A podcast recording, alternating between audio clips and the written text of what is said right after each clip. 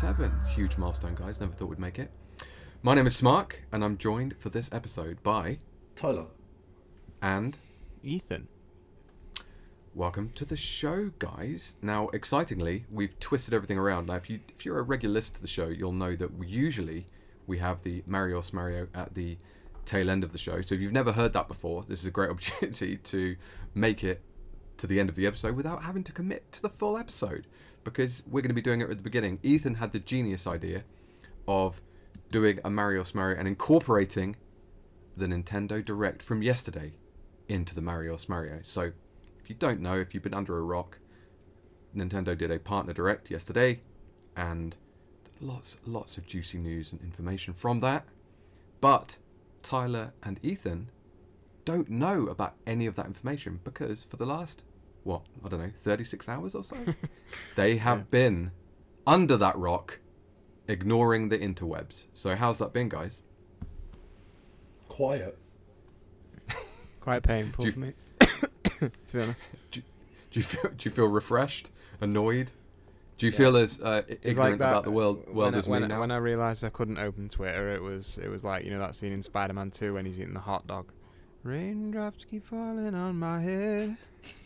It was like that when I when I didn't have to uh, descend into the cesspit of, of open bracket discourse, close bracket. Um, yeah. So d- did you feel, any, you know, sort of, you know, be- beatific wonder, a, a new sort of appreciation for the world? Did you go out and like look at nature or anything, or did you just, Um. did you just? if if Heighton train station qualifies as nature, then um then yeah, but I think uh, definitely wild, yeah. definitely. Yeah. Uh, little, you know that you know that Audible advert of the orangutan on like, and it, it's like, it's like two orangutans. One of them's listening to an audiobook and like solving a Rubik's cube, and he's meant to be like a profound thinker. And then the other orangutan's like playing on his fucking phone like a little dweeb orangutan. And I uh, certainly felt like the former over the past uh, day or so. Well, as someone who's completely offline, basically myself, I probably am like that orangutan as well. But Tyler, how's it been for you? Yeah, it's been um, it's been a nice change. There's a lot less distraction. Not having like where I've dropped out of like our WhatsApp group as well. Not having that go off like really, really frequently. Um, I've been trying to stay off Twitter for a while, so that part wasn't so difficult. But I've had like I've had emails from Nintendo, and I've had to like avoid Discord and all these things. I've gone to open and been like, oh, I definitely shouldn't do that, should I? Yeah, that, that's difficult to do. It's difficult to do. Like, like I found myself just like opening Nintendo Life or something like that just regularly, just without even thinking about it. So I don't know how you guys have managed. But what pushed me over the edge was my last sort of little area, little enclave that I went to regularly on the internet were, were sort of a few groups on Facebook where the groups, because they're admin controlled, were quite nice spaces with lots of nice people in them. So that was lovely. But I then just started having an argument with someone about Oppenheimer, where they were just throwing out all this stuff about the film Oppenheimer, and I was like, "You- "You're doing this to me, and I've just already said that I like the film. So why are you doing this?" And it just made me think, "Why am I having this conversation with this completely random person?" You but anyway, that's a, you would you. Uh, it's good that you're not on Twitter then, because let me tell you, the film Yeah. film discourse on Twitter is the worst thing you'll ever see in your fucking life. Honestly. Yeah. Well, Twitter was the first to go a while ago when I found myself just arguing with people exactly like that. And um, anyway, this is a this is all because. So well done, guys. You've done 36 hours avoiding spoilers. So now we're going to jump into a Mario Smario about the Nintendo Direct Partner Showcase.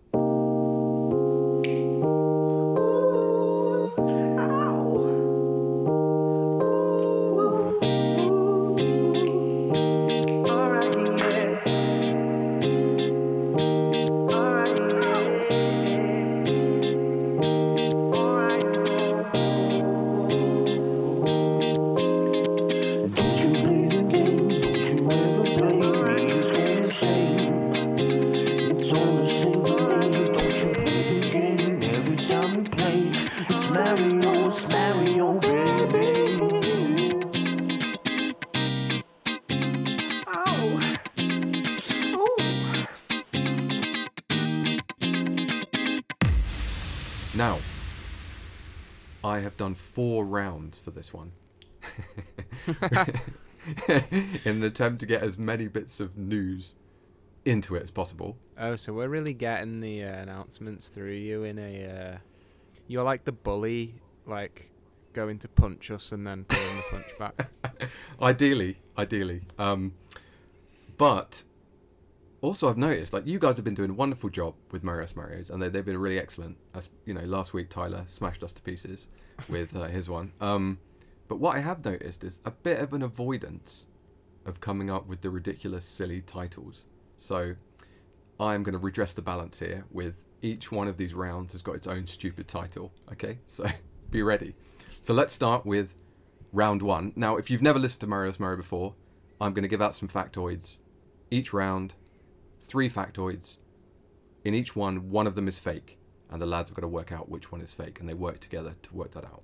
Okay. Round one exclusive sequel or abusive C squared. Number one Resident Evil Revelations is back from the dead with an exclusive sequel. Number two Super Monkey Ball is rolling back with an exclusive sequel. Number three Endless Ocean is back from the depths with an exclusive sequel. Just dropping those in.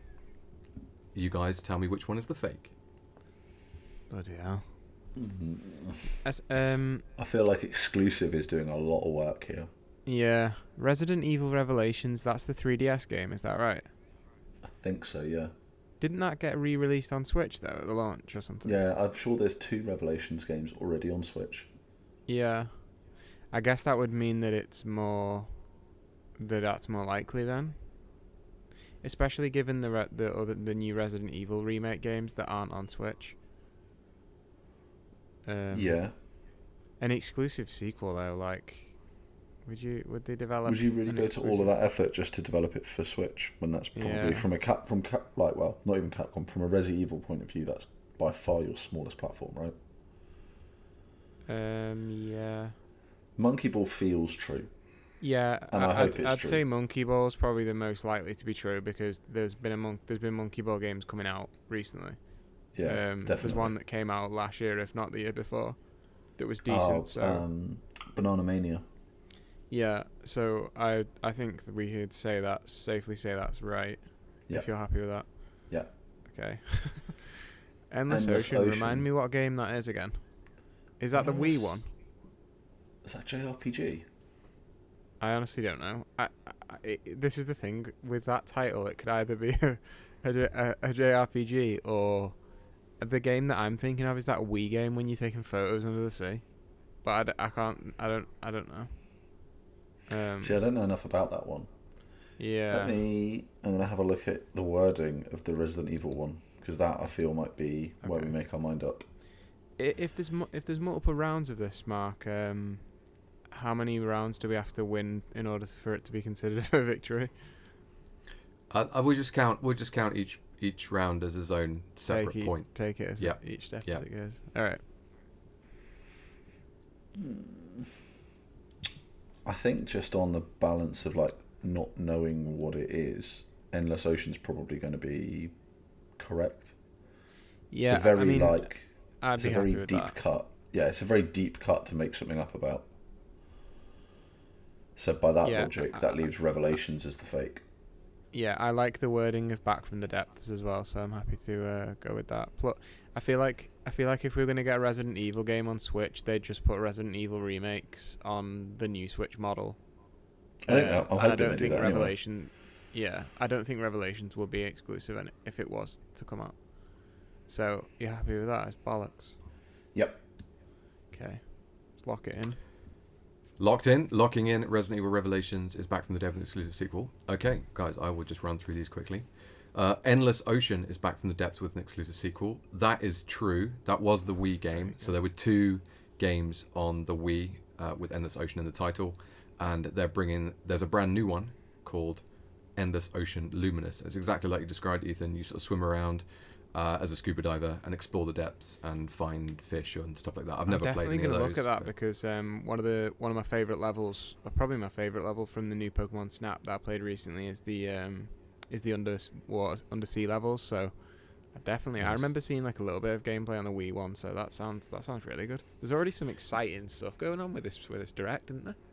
Yeah, and I think it's got like rogue like elements in that the uh, the sea resets every time this time as well. Alright. So you're going to get different different different bits and pieces floating around. Um, and number two, Super Monkey Ball, is rolling back with an exclusive sequel. Guys, well done because that one's also true. So That's well what we played. Uh, that's Super Monkey Ball Banana Rumble. That's coming with an exclusive sequel later this year. Um, and it's the first new, brand new Monkey Ball game uh, in over a decade. So I thought it was pretty Mm. cool.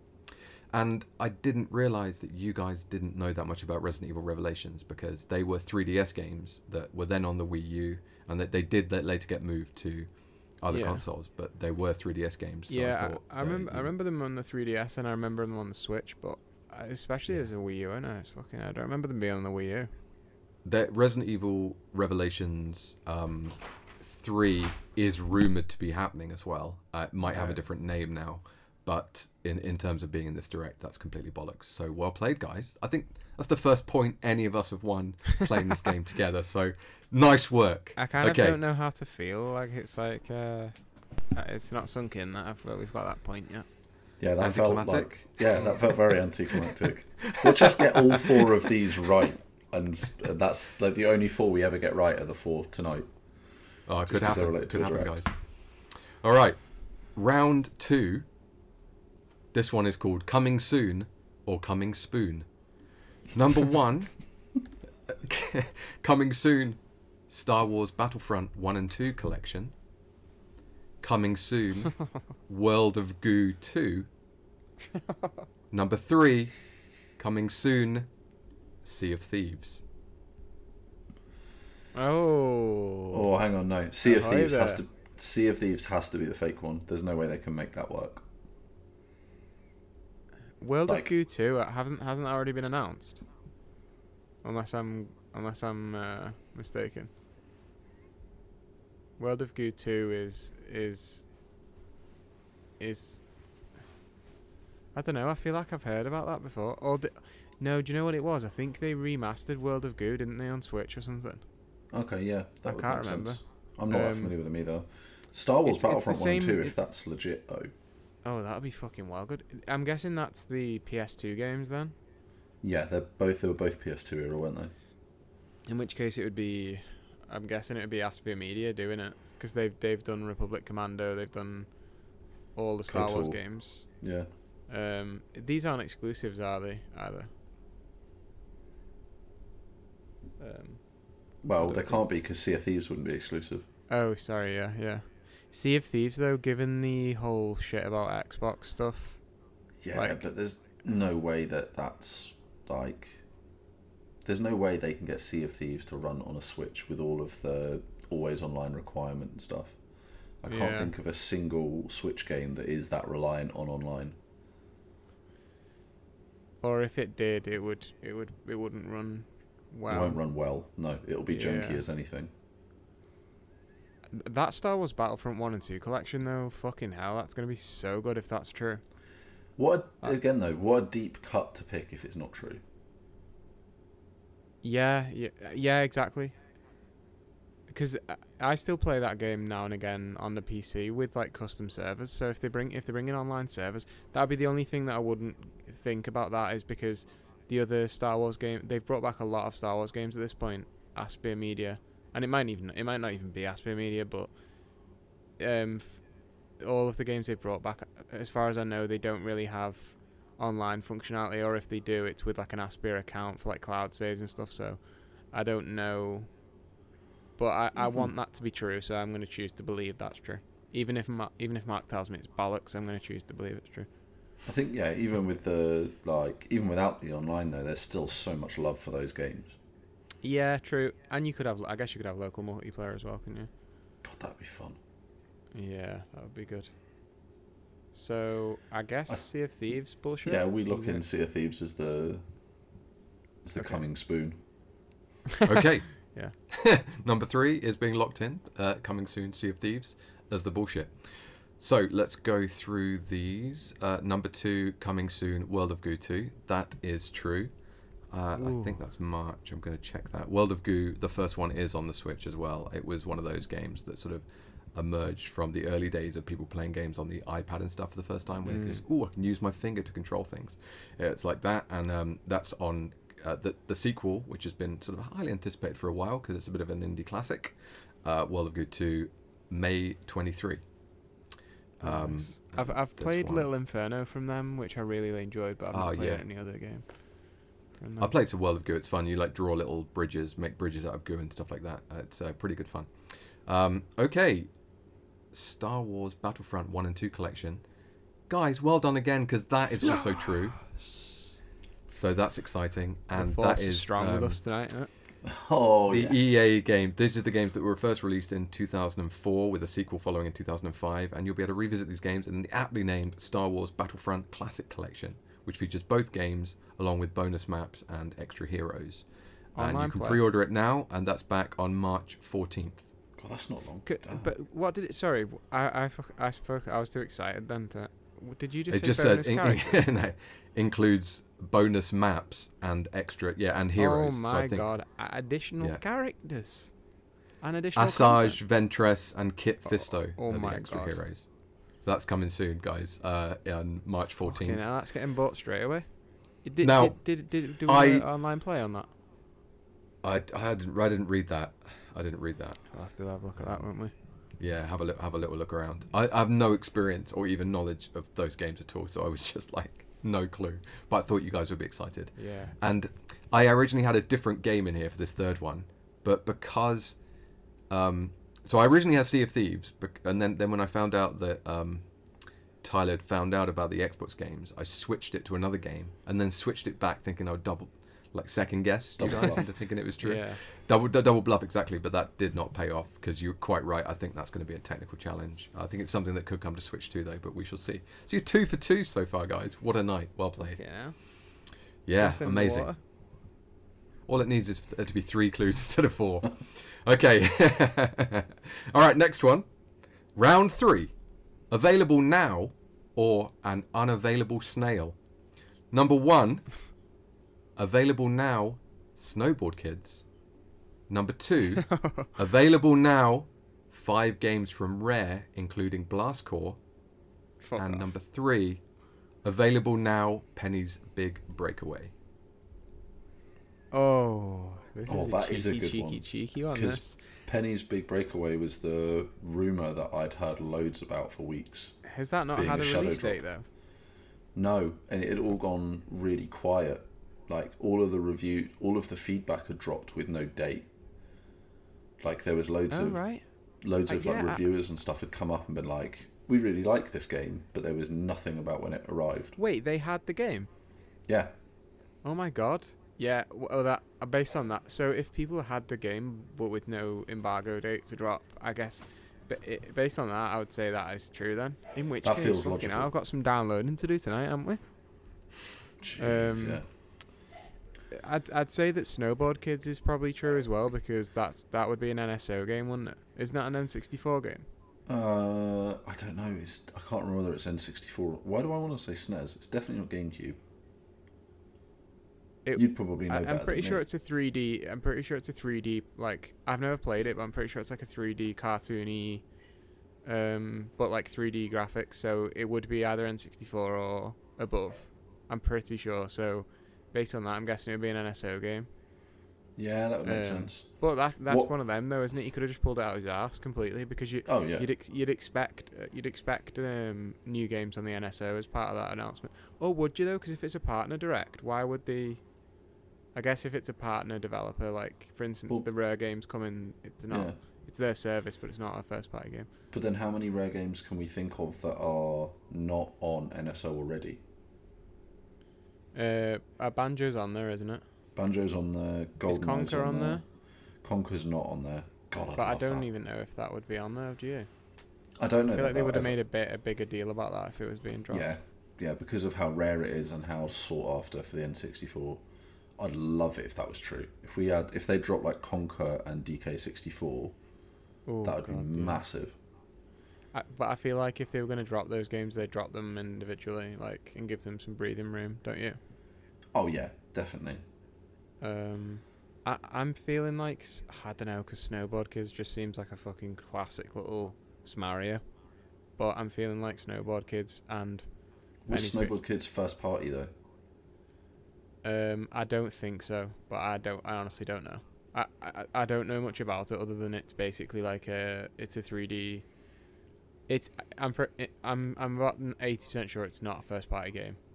Um, but I'm I know it's an N64 title, so uh, that would make the most sense to me. And I honestly couldn't name those other rare games, so.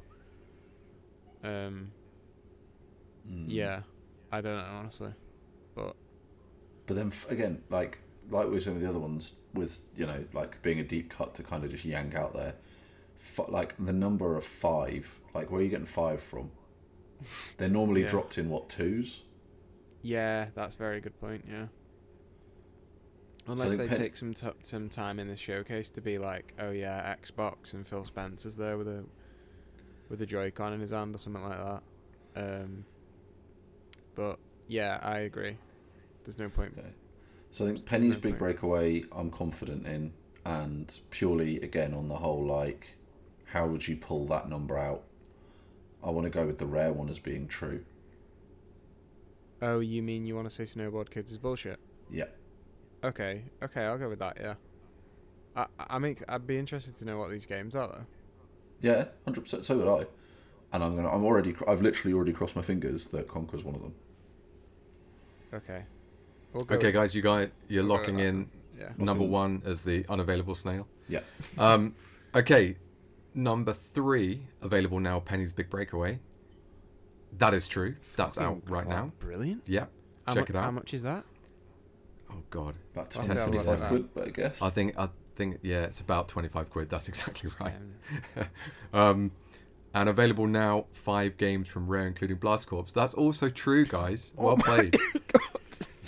The the the three for three. Dying from Yeah, so Snowboard Kids is not true. That's not coming at all. That Um, oh that that you know what I feel bad now because I actually didn't really have much faith in that Tyler. I went with you on that, but I'm so glad that we were, that that you were right on that because uh, that is a classic little bullshit from you, isn't it, Snowboard Kids? You little fucking cheeky bastard.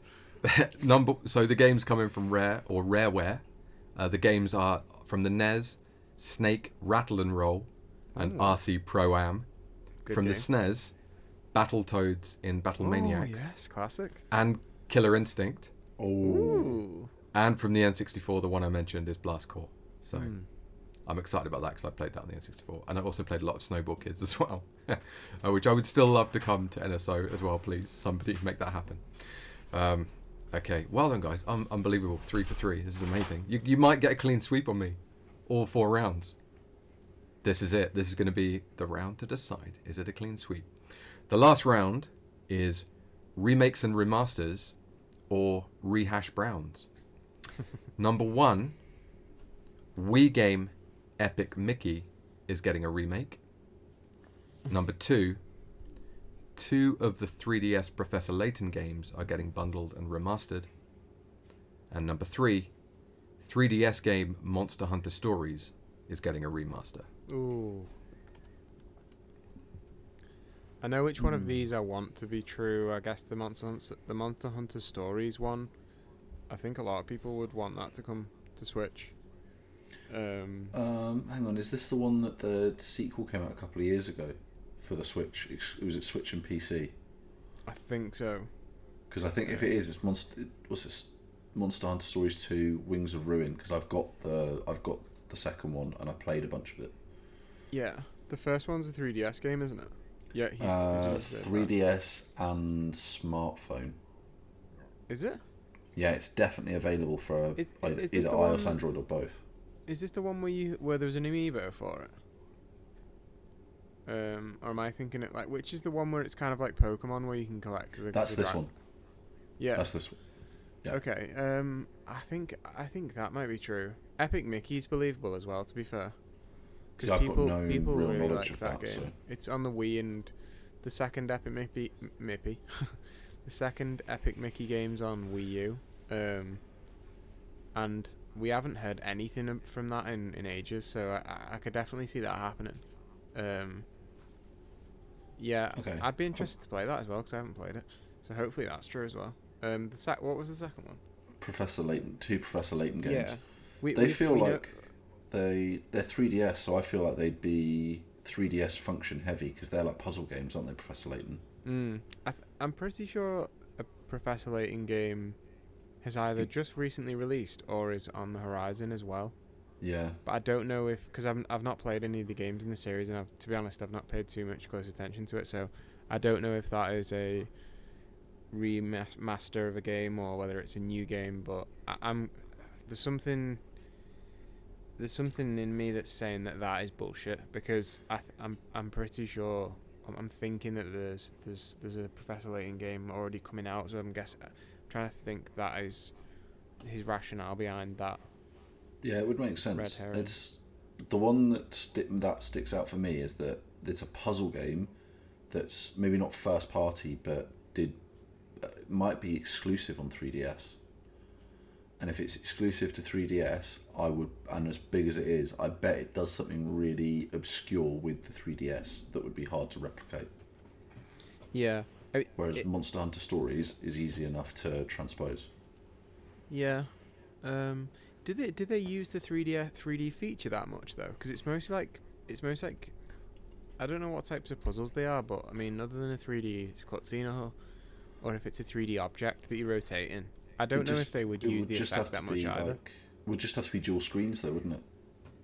Oh yeah. Although you can use the touchscreen on, because haven't they brought? Although there's quite a few Professor Layton games on the Switch by now, and I'm pretty sure they use the touchscreen and stuff. So they might have to like re fully rebuild it, the same puzzle, but I don't think it's Yeah. outside the realm of possibility. It's not. It just feels less likely than Monster Hunter Stories because the Yeah. potential is there. They've seen sales for the second one do well and gone, yeah, we could put the first one over. That wouldn't be a massive effort. Seen Pokemon sales as well, if it's a similar gameplay style from what I've Yeah. seen. Yeah, it's okay. relatively similar. It's a good like rock paper scissors battle system. Yeah. Okay, I'm happy with. I think I think Mickey is quite likely. Yeah, I'm with you on that one. The other two I couldn't say, so I let you. You went with me the last time. I'll go with you here. Oh, that's uh, that level of responsibility is is uh, worrying. But okay, I'll let's go with um two is bullshit then. If if you're happy with that. Yeah, let's do that. Okay, fingers crossed. Eh? Okay, guys. Uh, number one, the Wii game Epic Mickey is getting a remake. That is true. Hmm. Disney Epic Mickey Rebrushed, it's going to be called. This came out originally on the Wii in 2010, uh, and now it's coming to the Switch. Apparently, it's a faithful remake, although the trailer just seemed to show like CGI cutscene stuff rather than actual the gameplay. Gameplay. But um, Mm. yeah, I'll be looking forward to seeing more of the actual gameplay of that. I did look at some of the original uh, game from the Wii, and it just looked quite fuzzy on the Yeah, on the definitely. YouTube. That I, Yeah. I know that's one that people have wanted to be remastered in HD for a while. The second game was really interesting because it brought back that Oswald character from the Disney Vault, which was like, I think it was like the original mascot before Mickey Mouse was designed, and and it had never been used in any, in any cartoons or anything. And um, the Epic Mickey Two game was the first game to ever feature like Oswald. So for Disney historians, it's quite a uh, a landmark, Landmark release. moment. Yeah. Oh, cool. Okay. Uh, yeah, that, that one does look interesting. I think. I'm quite excited for the see that one on the Switch. Seems perfect as well for the Switch audience, I think, and just for Disney in general, uh, the enthusiasm for that.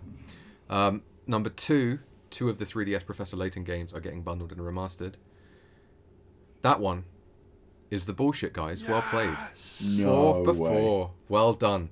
Uh, you're absolutely right. Ethan knew that the there's a game, Professor Layton game, coming next year for the Switch called Professor Layton and the New World of Steam.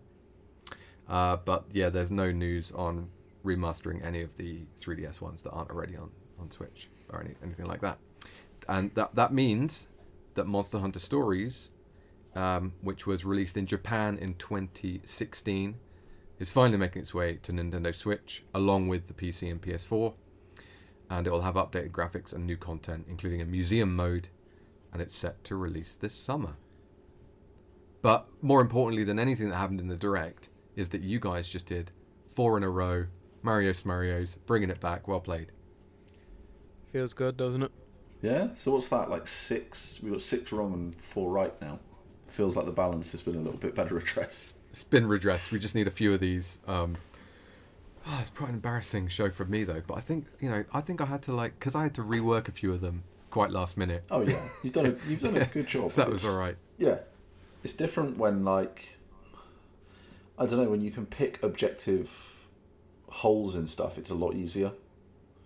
Like being able to say, "Oh, endless ocean is such a random deep cut to make Yeah. a lie," and same with Sith, um, same with the Star Wars Battlefront thing. Like that's an easy point, like an easy one for us to discount, and then it's 50-50. Yeah, that's absolutely right. And I think most of the stuff there is quite anything that's really stood out. I guess you've already said. Is there anything that stood out that's really exciting for you guys? There's quite a few exciting things in that list, isn't there? And an Yeah. Shall I- eclectic mix as well. Shall I run through? Oh, now I know originally we planned to take a break at this point, so you guys could watch it. Shall I just run through the other announcements and Yeah. then Yeah, you guys can just yeah, Yeah, react? that'd be sound for me. Yeah, sound. Yeah, so um, we had Grounded. That's arriving April 16th. That's the currently Xbox exclusive, I think. And that's coming. That's the survival and crafting game where you're sort of Honey, I Shrunk the Kids. Um, that looks quite interesting. And I, as long as it runs well enough and we hear some good performance information, I think that should be cool. Yeah, definitely. guys- I'm surprised that will run because that's relatively recent and not a bad I was looking thinking game. that as well. Yeah. That's what I thought. I, I was quite surprised as well, and I thought it might be something that would get delayed until Switch 2 or something like that. But no, it's uh, coming out in April, so that's cool. The other big one, um, well, a- another bit of news is Ender Magnolia Bloom in the Mist. This is the sequel to Ender Lilies. So they're continuing the plant theme of the beginning of the game. I thought they would have called it Ender Lilies and then a different title, but no, they've gone with Ender Magnolia.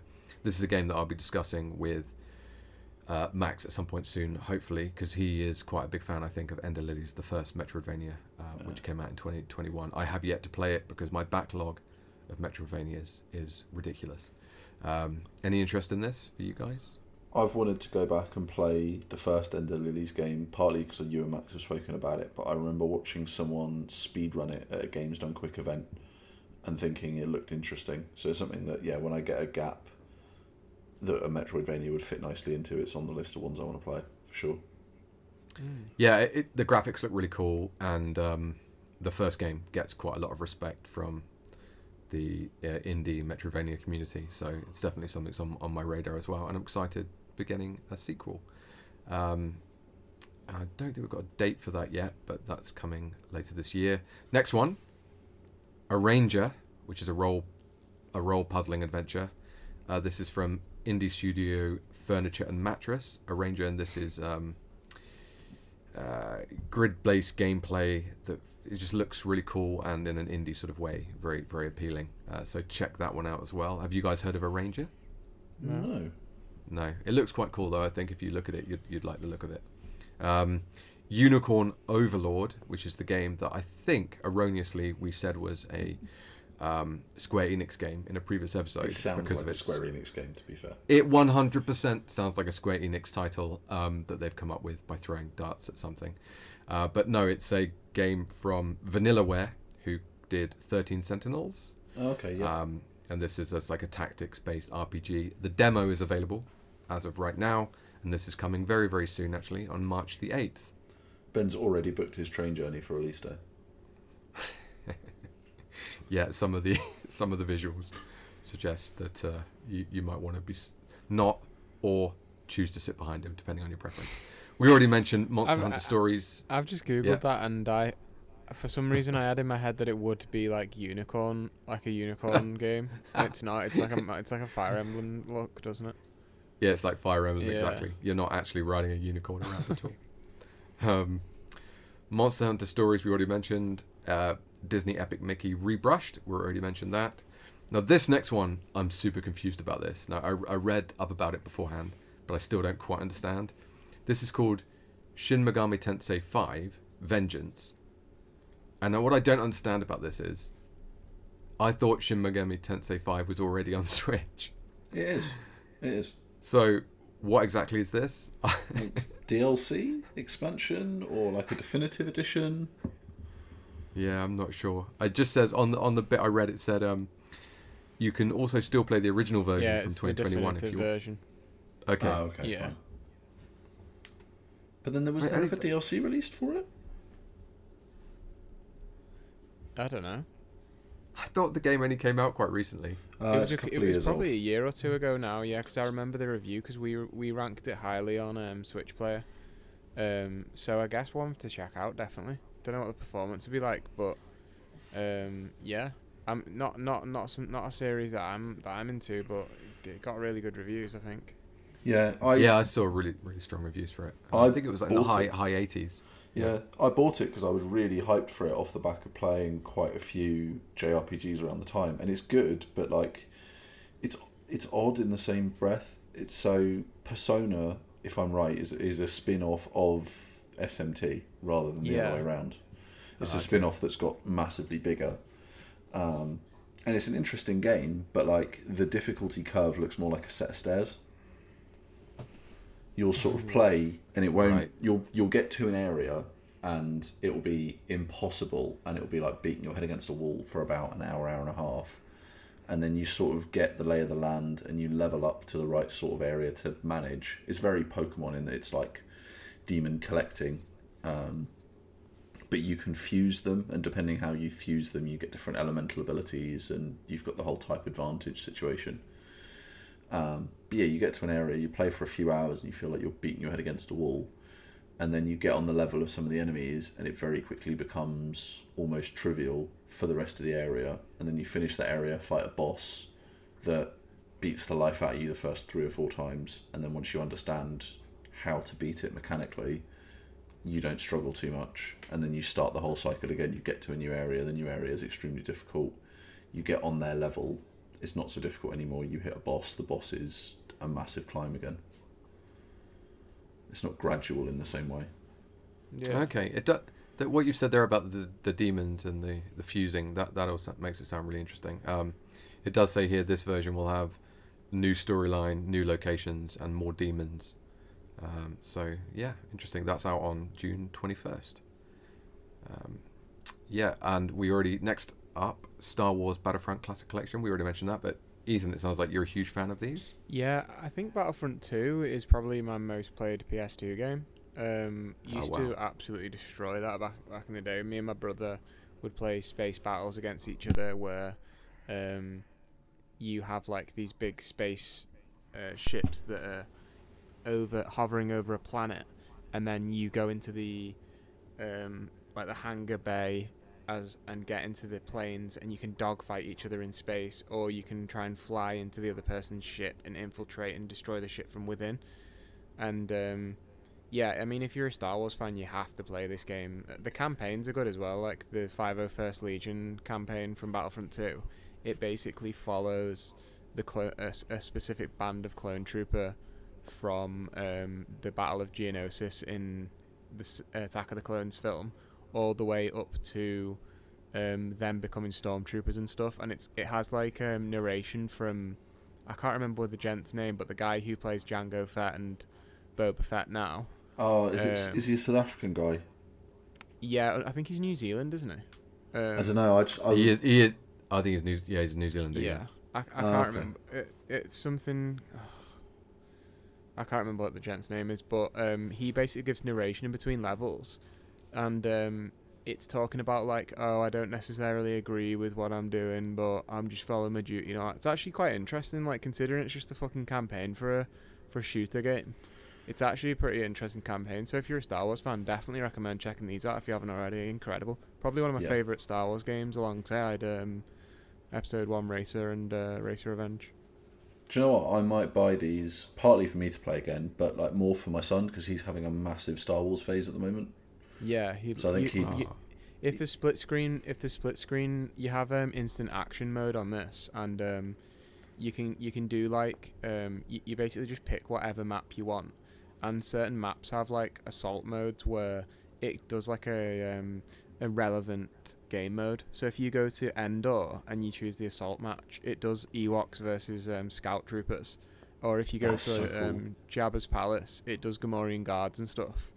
Um, or there's one where you can do assault mode, assault mode on um, in uh, Mos Eisley, and you can basically just play as all the Sith versus all the Jedi. It's so fun. Like we used to make our own game mode within Mos Eisley, where um, someone would pick a Jedi, but you're not allowed to use your lightsaber, and then someone would pick a bounty hunter with a jetpack, and then because the um, because the Jedi have like they can they have like different force abilities like they can double jump and um, they can like run dead fast, and obviously the bounty hunters are they're only they're kind of just like normal stormtrooper, but they have like jetpacks and stuff.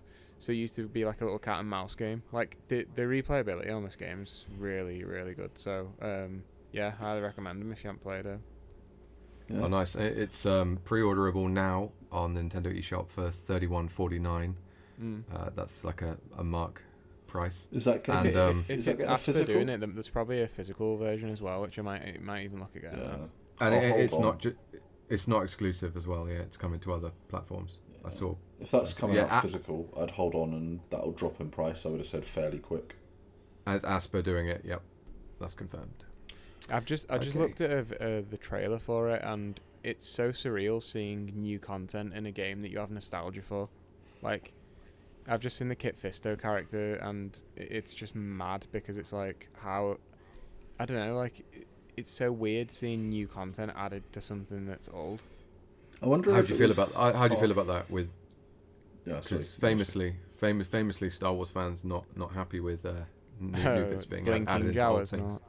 yeah. Um, I, I love it. I mean, the the the ability to go back and have nostalgia for something that's new and enjoy new game feel and nostalgia at the same time. You don't often get that feeling, do you?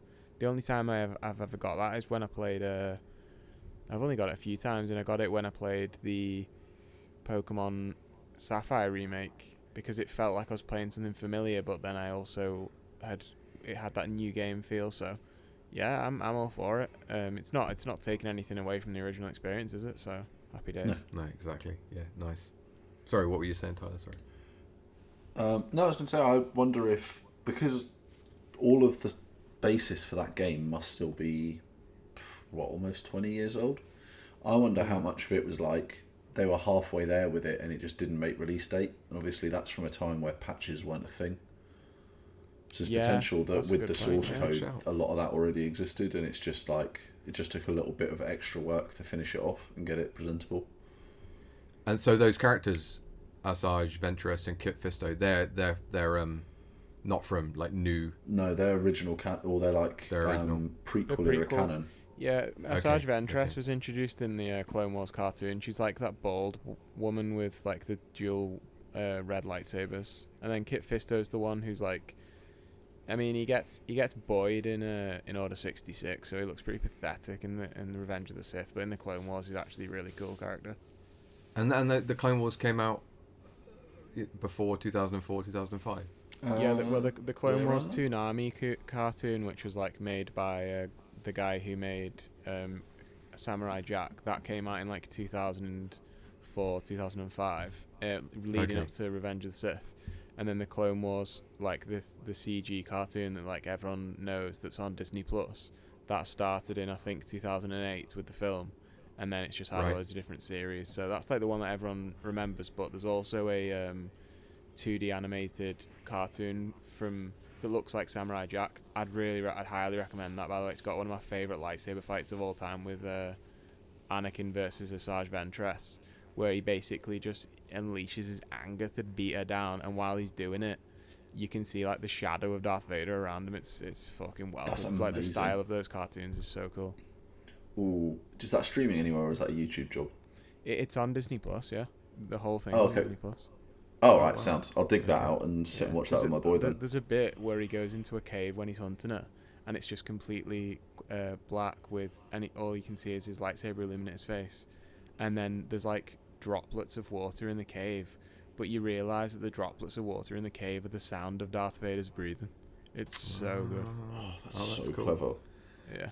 I, I, I, yeah, I've not watched any of those. anim- I've not watched any of the Clone Wars stuff either, so I might have to give give these a go. Um, uh, but yeah, the games as well. No clue. but you guys are so enthusiastic about them, so I'm tempted to pick it up. Online support I'll wait, as well. I've just seen. Oh, Oh, nice. no, that's Yeah. insane. Gotta get wait on for that to come down in price. Yeah. Um, next up, uh, we had South Park Snow Day, um, a new South Park game, which I think it said was exclusive for a bit, or it says it's currently exclusive. Uh, that's on March 26th. Now, what I don't understand about this one is new South Park game, but that name doesn't strike me as the sort of name that you know they're normally called like fractured butthole or something Yeah. like that. And oh, you'd think it would at least be like yellow snow day or something, you know. Yeah, yeah. Seems a bit something tame, doesn't it? I think I think it's just literally like, oh, you're a kid and school's cancelled. Like, there's no, there's nothing more to it, is there? I think Uh, they've That been seems to be it. looking, Looking at like what they've released, it's not the same style of game as Fractured Butthole and stuff. Yeah, I think it's like a 3D shooter, isn't it? It's It looks Like like that. 3D shooter, co-op yeah. game. Yeah. Weird. It reminds me of the um, South Park N64 game. If you rem- you know the Yeah, I can see that. Turkey one. Yeah, I can see that. So. Uh, next up is Sword Art Online Fractured Daydream. I thought you were going to say isn't- fractured butthole. yeah. it was like lining it up. Uh, no release date except later this year. Um, and it's an MMO, so you choose a character and take part in big 20 person raids. I don't know anything about this one at all. Is that going to but have? Is that online then? Like fully online? It sounds like it. Uh, massive multiplayer online, so I don't know. How that's going to work with voice chat and everything. Yeah. Well, no, it's only that Uh, like the concept of Sword Art Online because I've I've watched the first two or three seasons of the anime, and the first season Okay. definitely is spectacular. The second one is a little little bit iffy, and then it went downhill quite quickly. But the whole concept of it is all of your characters in that it takes place entirely within an MMO itself. So where they say it's an MMO, does it play like an MMO, but it's all Ah, AI Okay. rather than actually being fully online? Ah, I got you because it says yeah, it does say here MMO come to life. Yeah. Ah, okay. With the Yeah. whole universe series or whatever being based on an actual MMO, I wonder if it's that rather than a genuine MMO in the sense that we'd see it. It's, it takes place in the world that the series takes place in, I guess, rather than being a traditional MMO. that is really interesting. The the idea of a uh, game that's an MMO, but it's actually a single player game, and you're within an MMO, and it's like breaking the fourth wall. That'd be interesting. Yeah, that, that is weird. That is Thi- weird. This Nice. says online multiplayer though. I'm pretty sure it. So That I'm would be pretty sure cool then. one. If they do that right, it could be very cool. So then it then it's a series about an MMO, and now they're actually releasing an MMO. So they're just they're just hammering that nail. They've Um, been releasing games for if- for if it is. probably, I think there's probably four or five different ones out there. Okay, okay. Anyway, that's coming later this year. Uh, Gundam Breaker Four. You guys know That sounds this? very. Japanese. I I want to get into the whole Gundam thing because I think it's cool as fuck. Those are like th- those are the, the models that like they're Yeah. like transform retype models. Yeah, like somewhere between like Transformers and like the Megazords from the early Power Rangers series. Uh, these aren't the ones that you sort of roll over like a magnet thing. It's like a game, and then they sort of open and close. No, that's That's, um, um, Bakugan. Bakugan, yeah. oh yeah, yeah, yeah. my yeah, brother, okay. my, My younger brother had some of them. They were uh, they were pretty cool to be fair. Yeah, my Yeah, son's oh, got a uh, uh, couple. Yeah, my nephews were playing with them, and I was initially like, "What is this nonsense?" And then they were really fun, and we were playing with them for ages. Um, okay, uh, next up, Super Monkey Ball Banana Rumble. I'm really keen for this one. Um, this upcoming title offers over 200 stages, a new spin dash move, a new co-op mode, and some character customization. Does it um, have gyro support? It does sound. Yeah, I did read it will have gyro Oh, support, yes. but but it's. Um, I don't think it's necessary. You can just play it. Oh no, there's no better way to play those games than with gyro. yeah, know, I agree. like, I think it's fun. I said So- it before, but like, sorry, Ethan, but like, No, no, sorry. um, I said before about like watching someone speed run something and it like making you see a game totally differently. If you ever get a chance, like watch someone speed run a monkey ball game because it is absolutely insane in the most fun, happy, joyful way possible. It's just wild the stuff you see people do. You're just like, what on earth? Like, how does anyone think? Oh, I wonder if this works, and get it so perfect that it is actually functional. yeah. Yeah, because you can like leap across almost the entire stage, can't Yeah. you? Like just with with one move at the right point, you can sort of jump right to the end. Exactly. Um, I remember them being. It's one of those games that you think you, you play the first few levels, like this is so ridiculously easy, and then like ten levels later, you're like, oh my god, yes. how hard is this? Yeah, brutally difficult. This is one of those games where the art style is just so appealing, isn't it? Like, Yeah. it's one of those games, and it's one of those games to what you're saying about the uh, speedrun stuff, like it just it I enjoy watching people play it because it like it's pretty instant. You can you can see the skill level pretty instantaneously when you're watching someone play this game. So it's it's quite um it's quite an entertaining one f- to watch.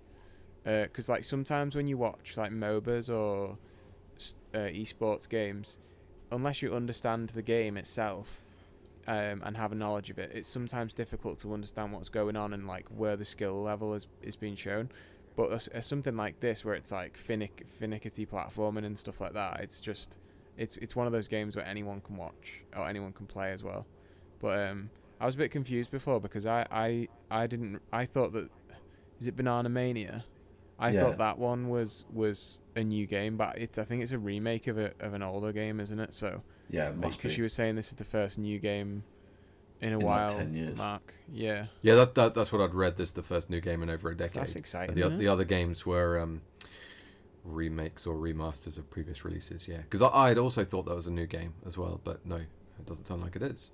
Um, yeah, this is quite exciting. I like the Monkey Ball games, and um, I don't think those remasters got as much attention as perhaps they deserved, and or, or even as much critical acclaim. Mm. So I think hopefully they can really nail it. Like I remember, there's Banana Mania, which was the most recent one, and then before that there was Banana Ball Blitz, and I think I think Banana Ball Blitz didn't didn't review very well, um, but Banana Mania was good. Like people enjoyed that, um, but maybe this one will be even better, and it'll have people going the proverbial fruit for it.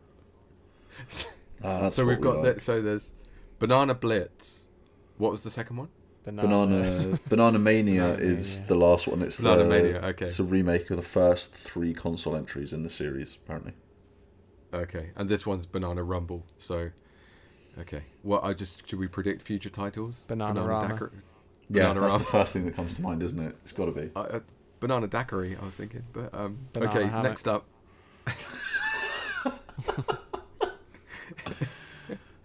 is that a monkey in your trousers or? Um, World of Goo Two is coming out on May 23rd. We already talked about this. This will have 64 levels, and you've got to navigate your goobles to the end. Uh, They should have is- called it uh, World of Goo 2 Electric Goo. Ele- Electric Boogaloo. Google Goo. Google. nice. There's still time, everyone. There's still time. Do it. Maybe they could save that for the, the third one. Um, but this is currently a Nintendo console exclusive, actually, which is quite exciting. Uh, Fantasy Life I, the girl who steals time. Um, that should have been a Mario vs Mario because that sounds like a made up game. No, we knew about that already. That had been talked about already. This looks like it had already been talked about. This looks like a Professor Layton game as well, with two characters walking around. Uh, it's a li- it's a life sim, um, and you play up to sort of fourteen different roles called lives, and that's we now have a release date for it. and It's October the tenth this year.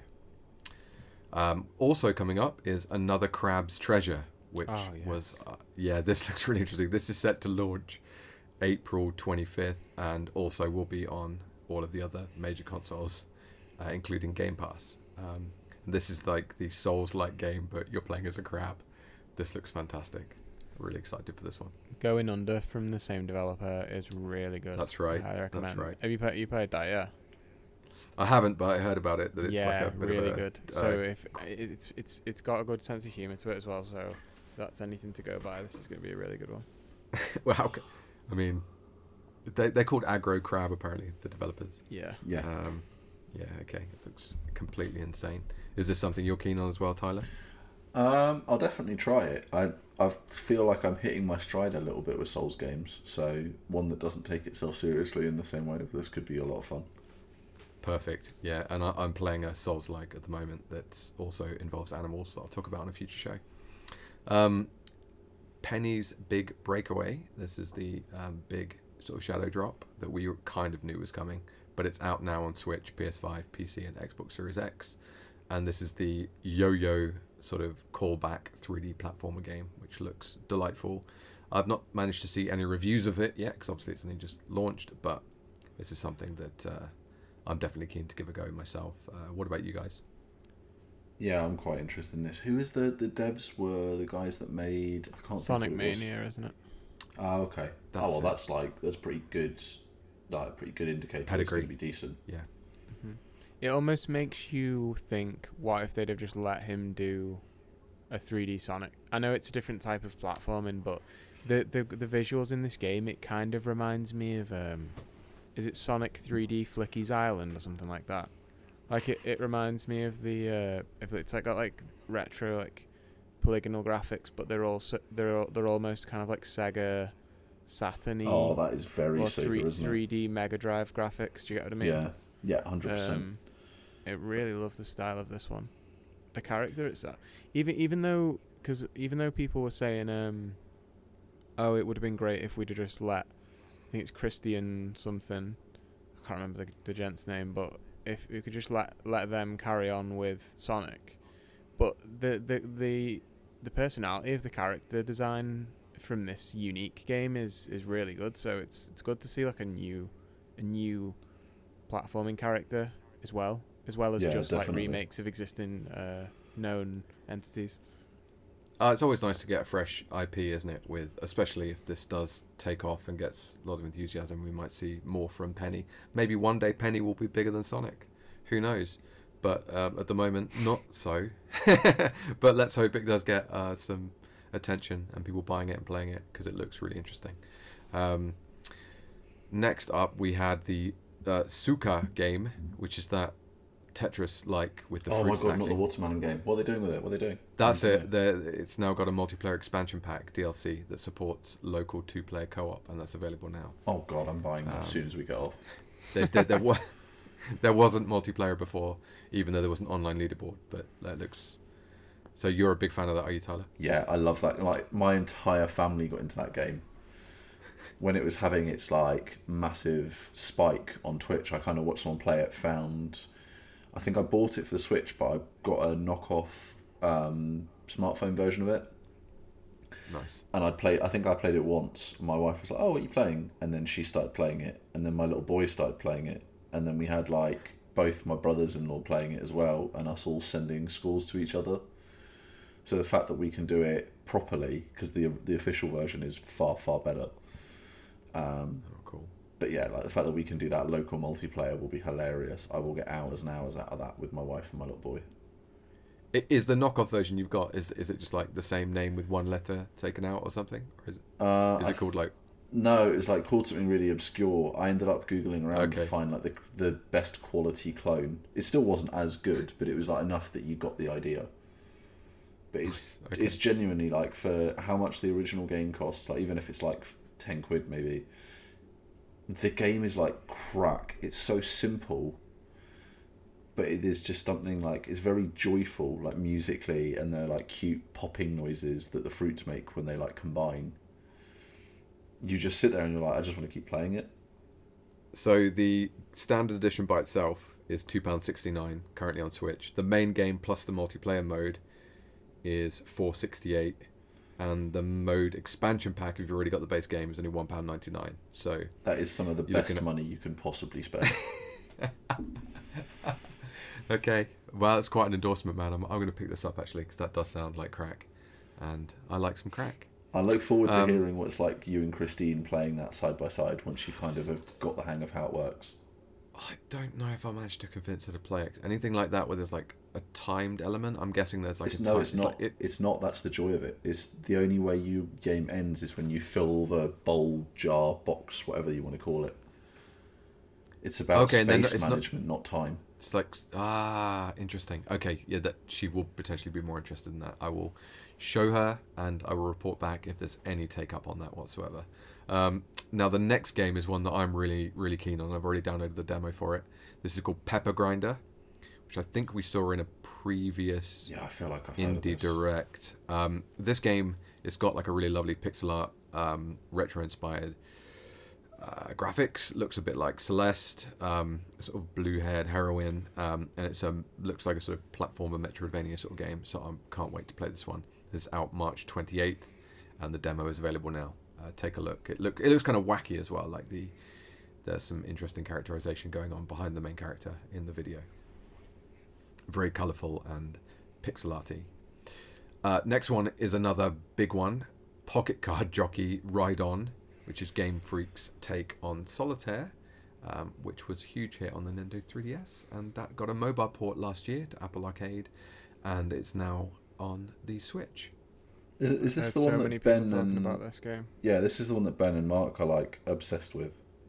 That's absolutely right. Yeah, where you, you, you race horses or something and put cards down, or I don't know exactly what it is, but they're obsessed with it. And um, um, Lewis thinks it's fake or something. that all sounds completely like our lot. It does sound like, and Game Game Freak, Ethan. Yeah, that's true. Yeah, yeah. Better than the uh, the other foray they did earlier in what was that game called earlier in the Switch's lifespan that they did with Toby Fox and it just didn't hit at all. Oh, I can't even remember. Um. Yeah, I can't remember. I Sorry, don't know what that is. I'd have to. Anyway, this retails for thirteen forty nine. You can download a demo. Town Um, Hero, is it? Yeah, town, little Is town hero. Little Town Hero. Oh Bloody yeah, hell, that yeah, looked that kind of came cool. and went. Little Town Hero. Oh, that looked pretty good as well. That did. That's a shame that didn't work out. I might get the. De- I'm going to download the demo and give this a go. And if it, let's see what Mark and Ben are talking about with this one. Um, are, are you guys going to play this? Probably not, to be honest with you. No, I don't think I've got the time for it at the moment. I'll make time for the watermelon game, but this is a little bit much. You think it's more complicated than the watermelon game? Possibly, but it's just like I can. I'm already itching to go and like I'll probably when we're finished, despite the fact that I need to sleep, I will go download it and sit and play it for at least 20, 30 minutes. That, that's, if it if it is like solitaire though, it's that's the sort of game where you can kind of just have it on your screen in the background, can't you? And just sort of occasionally go back to it and Oh yeah, a if- couple of bits. yeah, Yeah. it's a great one for being sat in a Teams meeting. That's it. Sound exactly that. Exactly On that. mobiles, Okay. m- mobile's preferable to Switch, though, isn't it? For that. Um, I don't know. I kind of don't mind either way, as long as even if it's Yeah, on, even if you're playing on a PC screen, as long as it doesn't require full screen, anything idling will do. Loop Hero is great for that. Yeah, that's true. I think loop anything like that, I probably would want to have on my like background just behind the window it's open, like in a Teams meeting. I think you're right, rather than on my Switch. Um, it just looks a little bit obvious with my video on if I'm playing on the Switch at the same time. Um, at least that way I can pretend that I'm working. Um, Pentiment, that's the Xbox. Yeah, that Game. was. Um, is it Obsidian? Did it as like a passion project? That's right. It's the sort of um, is it like a Renaissance type? Sort Yeah, of it's, it's weird. 15th Oh, century. Yeah, I love Yeah, it all looks this. renaissancey. This one's Yeah. out now, actually. So it was out. It's out today. Uh, it was delayed a day for some reason. It didn't quite get a shadow drop, but did at the same time. Um, which looks kind of cool. I did actually play it very briefly on Game Pass when I had an Xbox. Um, it was a bit. It was a bit wordy. It, but it looks like a wordy game, and it is. But it's Yeah, like a for you to- historical. for you to say that as well. Yeah. Well, I don't like in games that sort of thing too much. Yeah, Um, you've had, you but had enough of it in your book. You want to get on a game, don't you?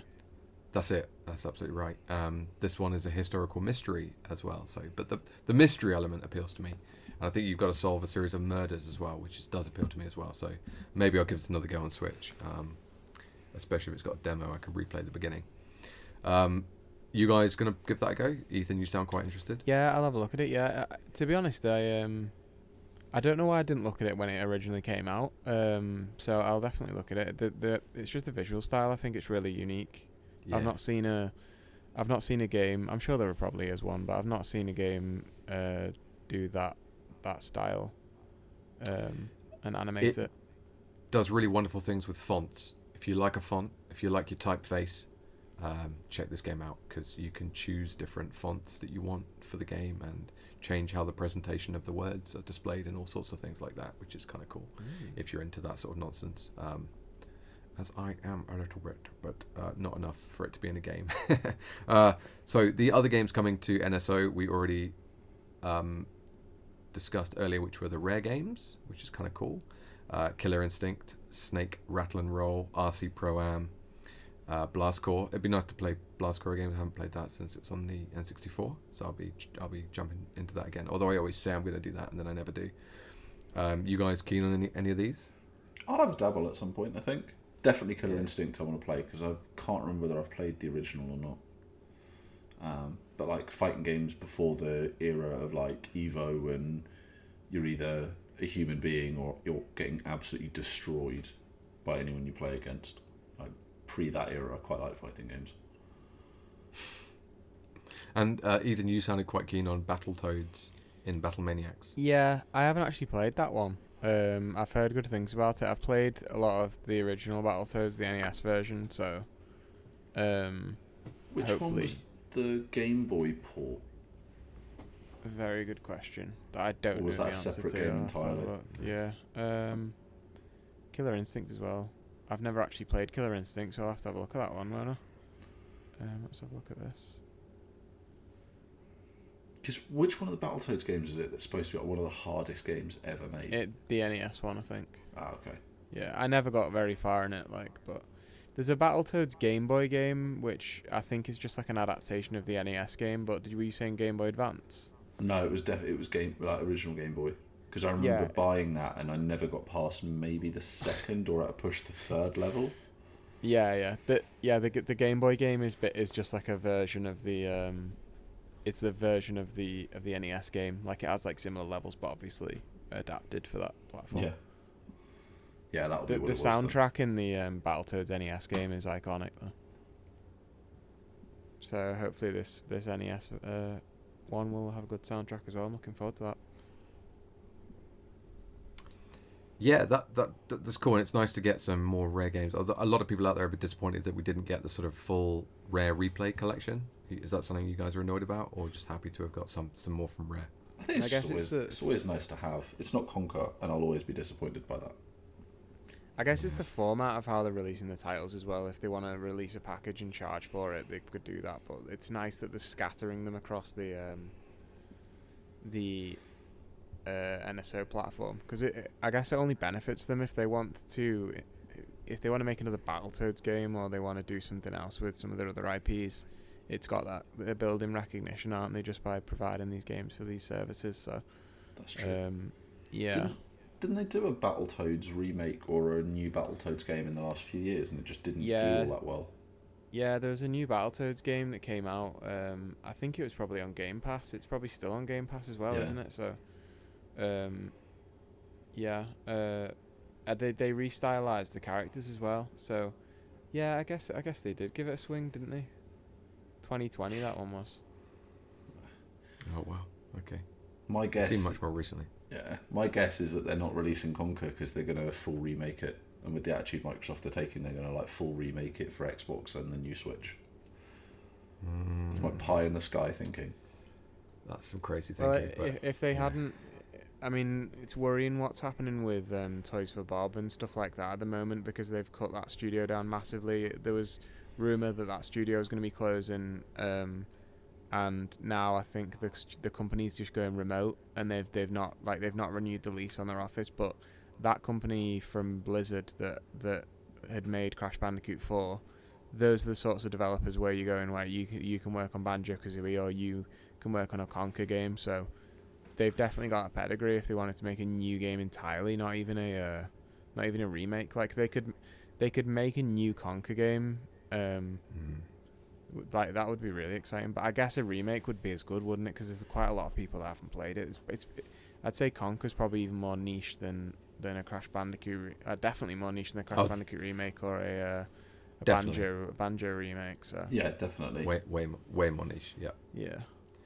It'd be ni- nice to bring that back, and it, there might be a way of testing the, the you know the enthusiasm for it by bringing a bit of a re- remaster back on Switch before doing anything more, uh, which is what we're all hoping. Well, certainly I'm hoping they're doing with F Zero, with F Zero ninety nine, uh, testing the waters a little bit. But um, okay, they've got a couple of last announcements that I'll go through now. We, we already mentioned one of them, which is Endless Ocean Luminous. There were two games on the Wii, which was Endless Ocean, then Endless Ocean 2 Adventures of the Deep. And this is a brand new one with some, you know, roguelike elements. Like I said, you get to explore the deep, and this one has a massive multiplayer mode which can support up to 30 divers. Um, and that's coming to Switch on May the 2nd. Um, and that was their one more thing bit at the end. But before they did the one more thing, they released, they told us about Mother 3, which. Oh my um, god, which was pretty incredible. But the twist there is Japan. that only. this is Japan only. So we're getting a game that people have been crying out for for a very long time. The Game Boy Advance game, Mother Three. It just seems like whenever it's Earthbound or Mother, they just don't want to do the old translation of that. I think it's because it's such a cult thing. They couldn't justify it, and to go back and add all of that into let's do the full translation, because apparently there's a very very good fan translation out there. Yeah, so how difficult is it if there's already a fan translation just to take that, check it, or tweak it, and just, especially if you're already bringing the game out into Japan, uh, Yeah. it seems a bit bizarre. Um, I've seen I've seen something about um, I can't remember the I can't pronounce the gentleman's name, but Shige Shige Shigesato Itoi or whatever. Um, he's like the the creator of Mother and Earthbound. Um, because the I read that Iwata asks book and he's and he's written quite because he'd wrote he'd written the the book um asks is stuff that he's written for his website that that that Itoi um, and they worked together on Mother Three. And I, th- I don't know if I'm mistaken here, but I, I think Itoi was is kind of reluctant to work on that game again. Like, I don't know if he wants to go back to the game. Um, so maybe that might play into the localization aspect of it because obviously a re-release in Japan is, is just is just that a re-release um, versus them having to invest in because it I know I know it would just be primarily localization, but there's a lot of um, there's a, there is a lot of other things that go into it, and also like the localization of a game like that is a lot more in depth than the localization of like even a even a Pokemon game has localization differences in different territories, but a game like that, which is quite weird and wonderful and quirky, and it's got it's got this the the personality of the the designers and writers within it. I don't know if they're more precious precious about that. yeah, especially with it being something Iwata was involved in so heavily. Yeah. Um, so I it, don't know. it could just be that they just perceive that there isn't the interest Yeah, outside, it's- it's and probably- they just, they probably just that, think innit? the audience the audience isn't there, and they weigh up the cost of doing it versus the rewards, and just think, like we're bringing three, but we you know the others aren't readily available, and you, you know well, obviously Earthbound is, but uh, yeah, harder to get hold of. Um, so maybe that's why they just think the enthusiasm's not there. But then they brought the character from Mother Three into Smash, didn't they? If I remembering that right. What's his name? I don't even know. Do, I mean, what Lucas is is Yeah. Lucas Mother Three? Uh, I'd need to, I'd need to check that actually. Like maybe I'm talking on my ass there. I but, feel like um, he's Earthbound. he's Earthbound. Lucas Okay. Lucas Yeah. and Ness are the only Mo- Earthbound characters in Yeah. Smash. Is that right? Those are the Um, two. Yeah. No, I want to say Uh, I there's there's one of the, there's a girl in there as well. Oh, I'm gonna look it up. Earthbound characters Smash. Yeah. Okay. Ness, Starman, Lucas. Who am I thinking of? I'm co- no. There's not a. There's yeah, not it's only any it's only No. Ness and uh, they're all they're all in as assist tro- assist trophies, I think. But there's also Yeah. there's also um, the Earthbound stage as well. So maybe that's what we're thinking of. Yeah, maybe that would make sense. Because there's definitely there'll definitely be Mother Three references in Smash Brothers, but um, yeah, It did. It seemed. It seemed like the part of this partners direct that seemed the least partnery aspect. If you know what I mean. It seems Yeah. like the sort of thing that they would put into a main direct to tell us about Mother Three. Do you, do you guys agree with that? yeah, yeah. Th- this is the thing. Like you were saying, I know everything is technically partnery, but there's I was expecting like full third party. Like, um, there's there's a like endless even endless ocean for instance. That's like an it that was a Wii game, so it it doesn't feel like a partner game if that makes sense. Like Mm. For some reason, when I was going into this, I was thinking it was going to be games that are on different platforms that are also coming to the Switch. But then there's a Um, lot of like, I don't know. There's a lot of what Capcom there, Microsoft, Rare. I can kind of see like the partner side of it, but yeah, I was kind of Yeah. expecting a bit more, like Ubisoft. Yeah, Capcom's Yeah. probably Ubisoft, Capcom, EA. So we're not too far off, I guess. Just not Yeah. any of the third parties I would have expected. I was expecting something else from Square Enix. How, how, how do you guys rate rate these? Like now now that you've been through all of it, how do you rate the this direct? I think it's a, Uh, a it's pretty. a solid I'm, eight for I'm me. more than happy with that. Yeah, I'd, I'd agree with that. I'd agree with an eight out of ten. I think for me, you've got re-release like old games coming out that I'm enjoying. I've got a game that was on my radar in Penny's Big Breakaway. Is that what it's called? Yeah. Penny's Big Break or Penny's Yeah. Big Breakaway. Yeah. Um, that as a shadow drop. Like you've got a bit of everything, haven't you? Really. Um, I guess a few mother mother fans will be a bit raging about the the the drop of that, but um, as someone who's not really that invested in that whole situation, I'm really happy with that. Yeah, same. I would give it an eight, I think, or an eight or an eight or a nine. To be fair, for for what was, if we we were told it was a Nintendo Direct, and it was, and they hadn't said partner direct beforehand, I'd definitely be disappointed not to have had some more first person stuff, How uh, long first was party the stuff. How long was the showcase? Like 45 20 minutes. No, it was only about twenty five minutes. It was So, really like, short. If they'd have if they'd have added another 20 minutes and put some first party stuff in, that would be a pretty pretty beef pretty good um, direct in general, wouldn't it? Exactly. Yeah. So why do we think that didn't happen? Let's let's talk about that next. So we have had rumors that the Nintendo Switch has been delayed to 2025.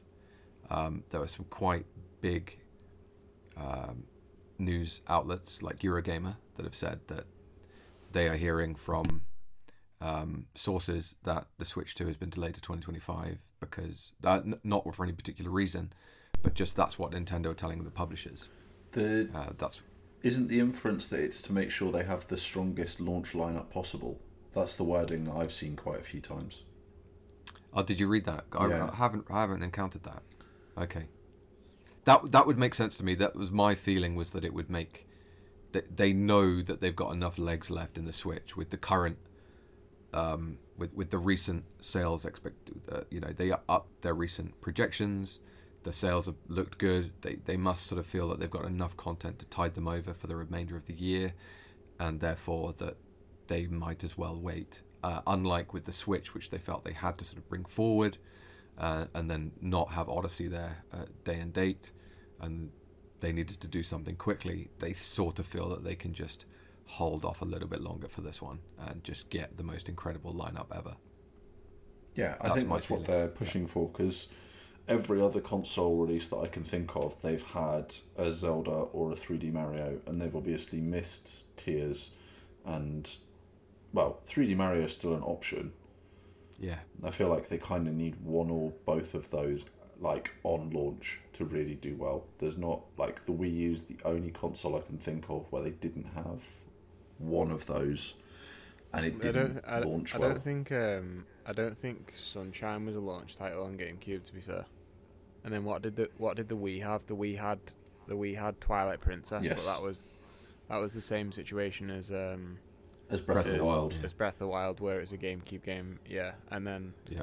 Um, yeah, so I mean, I honestly think that they could launch. It depends how fast they want to come out of the gate, and if if if the Switch Two hardware is is that evolution, but it's got the backwards compatibility, then then you do want to have that heavy hitter, like you say, because you want to give people a reason to buy it rather than going, oh, that's nice, I'll buy it when my old one breaks. You know what I mean?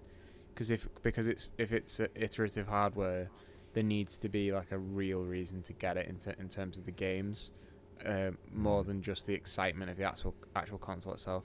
Like if you look at the, the PS5, um, the re- one of the reasons why I think that was selling out so quick, and there's a lot of excitement around. Oh, this is the next generation of PlayStation, but there wasn't. There's not necessarily the games on day one to to worth buying the console for. You're buying the console itself because it's exciting to have the hardware. Whereas the Switch Pro, the lion's share of Switch owners, will just think of it as like more comparable to a new iPhone model than the jump between a PS4 and a PS5. So, yeah, having Mhm. exclusive uh, Switch 2 game would that's like really heavy hitter. I think it's probably going to be a Mario game, to be honest. Yeah, I think Mario's far well. Mario's very likely. Zelda's feels very, very unlikely in the same breath. If it if it wasn't for um, Aonuma and company coming out and saying that there was going to be no DLC for Tears of the Kingdom, I would have bet on a definitive edition of Tears of the Kingdom for uh, this console as well. Because because we got those Master Trials DLCs for Breath of the Wild, and I I, I would have bet on something similar coming for Tears of the Kingdom. Um, Yeah, they've And I've- that now though. But yeah, I think that would have been. a actually good- happy about that as well. Like I, when, when they when they said that, I was like, I actually rate that. Like they've they've Yeah. they've released a fucking ten out of ten game, and that's it. Yeah, that's it. Um, It's not like I don't feel like they're milking it. I don't feel like they milk Breath of the Wild, but I feel like it gets into the realm of milking it a little bit if they keep dribbling out content. Yeah, and as someone, I always intend to play the DLC, but quite often I just uh, I won't. I won't. So uh, for me, I like it when the game is just there, it's done and done. Um, I think with even with something like the new Elden Ring, uh, you know, uh, Oh, Shadow the Erdtree. the Erdtree that's coming out, you know, it's all.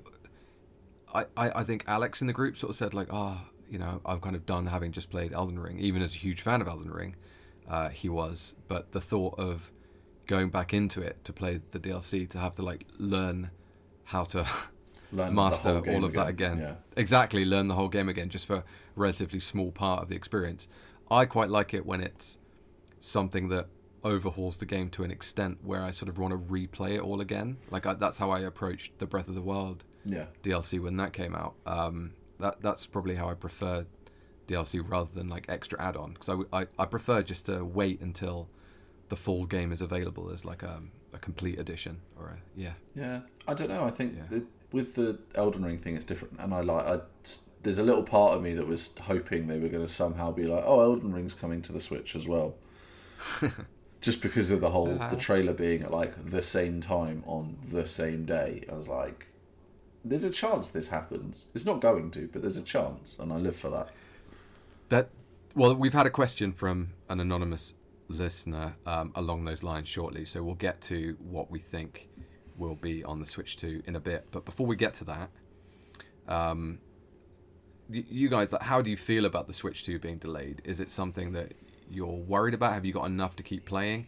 And how do you feel about the, you know, the the, the global population? How how will they react? I, I'm I'm not gonna lie, I'm just fucking sick of hearing about it at this point. Like, I, I feel like I've been hearing about Switch 2 for five years, um, and I, I have been hearing about it for five years, and it's just Yeah. like the the amount of boy who'd cried wolf um, situations that I'm seeing online with people whose uncles work for Nintendo and have got inside scoops, and then it's just wrong, and then they say, "Oh yeah, I was always wrong." That is the like as it that they're acting as if like, "Oh yeah, yeah," like I, I just like I'm just at the point now where I'm I'm You buying want the to turn it all off until the thing turns Yeah. up, basically. Yeah, I'm gonna Mm. get it day one. I think it's I think it's interesting to have an early 2025 release date instead of a in time for Christmas release date, but I don't think it will make too much difference to them. Um, I think it will just I think if anything it will mirror the launch of the original Switch, which will be an interesting um, um, re- rerun of events. Um, and I'm excited for that. I mean, I'd be excited to start the new year with a new console as well. I mean, it will be three months in by it comes out. We're, do you reckon March 2025, we're saying. I don't know because do then do they then push it till after the end of March because it's then a new financial year? It doesn't matter ultimately. I think it's they've not intended to do it, but think of the genius of you know you'll get you get your Christmas presents or whatever. You're not vying for any of that competition around what kids want for Christmas. And you've given families just enough time to recoup from Christmas and have a little bit of money in their pocket and then you're going to drop your new console when there's no big, you know, when no one other than maybe the odd birthday is going to be. You're not fighting for anyone's attention in the same way. It's just all yours. Mm. But yeah, like, I, I don't mind. I'm I, like you're saying that I'm kind of sick of hearing about it. I was starting to genuinely believe it could be this year. Now I'm quite happy to wait another year. There's like it's a year to catch up on the newest Pokemon games that I haven't played, the three or four Switch games that I've wanted to get to but not had a chance to. This is like this is giving me the perfect stopgap to do that. Uh, yeah, I, I'm more disappointed not for myself, but for people I know who would want the Switch 2. You know, people like Dan, perhaps, who've wanted to Switch 2 after like the second year of the Switch being out, where it's like this is already out of date. I want something new. Bring it. Sort of. I'm disappointed for those people more than I'm disappointed for myself. I'm, always quite happy to play be playing on older hardware anyway. Um, and I'm just excited for like the next generation of uh, third party and you know partner games to come to a, a system like that that you know let, let's say it can run as well as say the Xbox Series S. Uh, what will we have that what what you know things like Elden Ring, things like um, Red Dead Redemption 2, games like that uh, possibly will all come along to uh, a portable console like that um, uh, with Nintendo games on it as well. It's all very exciting for me, and I'm happy to wait for 2025 to play those games. And also, I've got such a huge backlog of indie titles and even first party games to play on the Switch already. I completely agree with you, Tyler. Like just having a stopgap to do that, and there won't be a stopgap because I'm sure that they will have already planned out what's coming between now and then. If they are delaying it, then they know they've got other things coming. so Oh no, they've they've, like, they've they've been reliable. yeah, they've got stuff in Yeah. their back pocket. Like they had Metroid Prime last year that Yeah. reportedly had been ready for months, if not years. I would put Yeah. money they've got two, maybe even three. So there's two more Metroid games they can drop us to tide us over. Plus the the Zelda remakes, all sorts Yeah. of things like that. Uh, Yeah, I, I, I'm sure there are like other remakes and other remasters that they've got also working in the in the background that they could bring. Yeah, Um, maybe the big Conker release um, for le- that would be the big Christmas game. wouldn't that be great? Conker's Bad Fur Day coming for Christmas, uh, the remake. um, I think in Yeah, terms so- of like, sorry, Mark, just because you were saying about like Ah. what's what's the casual audience going to do, I don't think Yeah. they care. I don't think they give the slightest fuck. They've got Mario Kart, they've got Mario Party, they've got Pokemon, and they're evergreen games. Like, how And- many people do you know that are casuals that will still their kids will still sit and play Mario Kart all the time? They'll pick it up and drop it for two months and then pick it up again. They don't care. and they, they don't care. They and the the current Switch will still be able to play Mario Kart, still be able to play these other games that are coming out this year. That some of which we'll just talk about in a minute, like Princess Peach Showtime. There'll be people who will be picking that up and playing that all year, all next year, and those people are just not going to care that it's whether it's Switch One or Switch Two. I completely agree. It's only the really the harder hardcore gamers that are going to be as bothered and it's for it's for those people that I'm kind of disappointed. But for for everyone else, the general population, they'll they'll already be thinking that the Switch is one of those things that is just a background thing. If a new one comes out and suddenly it's got these other games on it, then they might go and pick that up, and that's why it's so important, like you said earlier, for the the games to be so huge for the Switch 2 f- for it to make a huge difference. It's like it need, needs to have those critical features, like like with a new iPhone or whatever it is, like a new TV or something. You need to have those critical features that make you think, actually, I'm gonna gonna swap this out and get a new one. This is worth that upgrade. And if they need to delay for that, then so be it. Otherwise, why would you not just keep your Switch with all those amazing games on it already? Um, talking of amazing games that are already on Switch, Splatoon 3 Side Order DLC is out now. There are no reviews for it yet, but previews of making it sound really interesting. Is this something you guys have been looking at at all? It might tempt me to go and buy Splatoon 3, in all honesty, at some point in the next couple of months, because I'd held off for now. I'd been holding off because a lot of the my feelings about Splatoon. I love Splatoon 2. I love the single player mode and I love the online stuff. I think it's genius the fact that you can be a squid and squid around in the ink and I love all the turf warfare and everything. But as much as I love it, it's a game that I don't play very much. So that's my biggest reason for not getting Splatoon 3 is I just don't think I'm going to play it as much as it as, as it deserves No. and as much as I would love to play it and be there like be at school or something of the right age to be playing a game like that and to get really into it. I just don't think I will. But the single player stuff like the Octo, Octo expansion and this side order, which is a roguelite experience where you're climbing a, a tower to try and get to the top, and at each uh, there are several s- several points throughout uh, as you progress where you can choose how difficult you want the next stage to be, and that will that will then determine the level of your reward. Which I See, I think is a really cool feature. Love that, and uh, every ten every tenth level there's like a boss, and the all of the previews I read make it sound like it's actually really difficult, and it, it, to me it just looks fantastic. It's making me think I'm gonna have to pick this up as well, and and ju- even just to play the side or DLC. But it also made me think, a bit like Torna, I think, that I would love it to be released separately. Yeah, like a Could- separate could- physical yeah. release. a separate physical release because like I, I get what they're doing there where they're wanting to extend the life of a game like Splatoon 3 which is obviously requires people to be playing it online and getting involved in Splatfest and things they want to extend the people loading that up getting it to the front of the Switch menu so releasing some DLC like this will re- reboot that enthusiasm but if that's the case then why not release something like this free and if you're not doing it free then release it separately because then it will make people who don't already play Splatoon 3 think, you know what, I've just played this incredible side order Splatoon 3 game.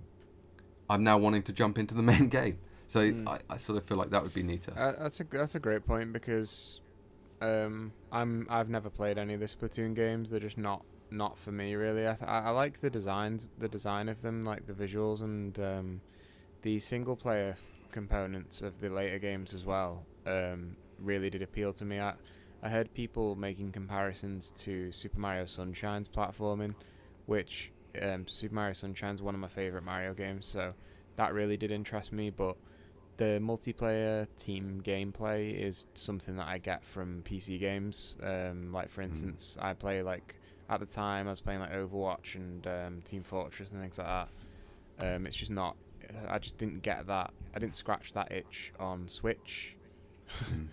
um, so yeah, I would definitely check it out if it had a standalone um, function. I guess my question bit f- for you two, based on what you just said, then would be um, what percentage of like DLC sales go to like new players? Because I, I would I would antici- I would think that the vast majority of people buying DLC are people that already own the game. Like it'd have to be a pretty strong, um, in general, not just on Splatoon in Splatoon's case, but it would have to be a pretty strong DLC to make someone go and buy the whole game to then buy the DLC, particularly with a Nintendo game as well, because um, with Nintendo games like Splatoon, there's the, yeah, they don't drop in price. So, like, I'd have to pay like what forty quid minimum to get Splatoon three, and then get the DLC on top of that. It's a high, it's a high barrier to entry to play a single player campaign that's not going to be worth sixty quid because that's I'm not going to play the multiplayer. So, yeah, if they dropped it for twenty pound, I'd I'd definitely jump in. But yeah, They- that, they've that, actually that's put why it I'm on quite. sale. They put it on sale. I got an email today to say it's thirty percent off on the eShop. It's down to like thirty-three quid, which admittedly is more than I'd be willing to pay for it. But I think Yeah. you could probably between like your various second-hand options. I've seen copies for sort of like twenty quid, yeah, and that I'd Yeah. pay.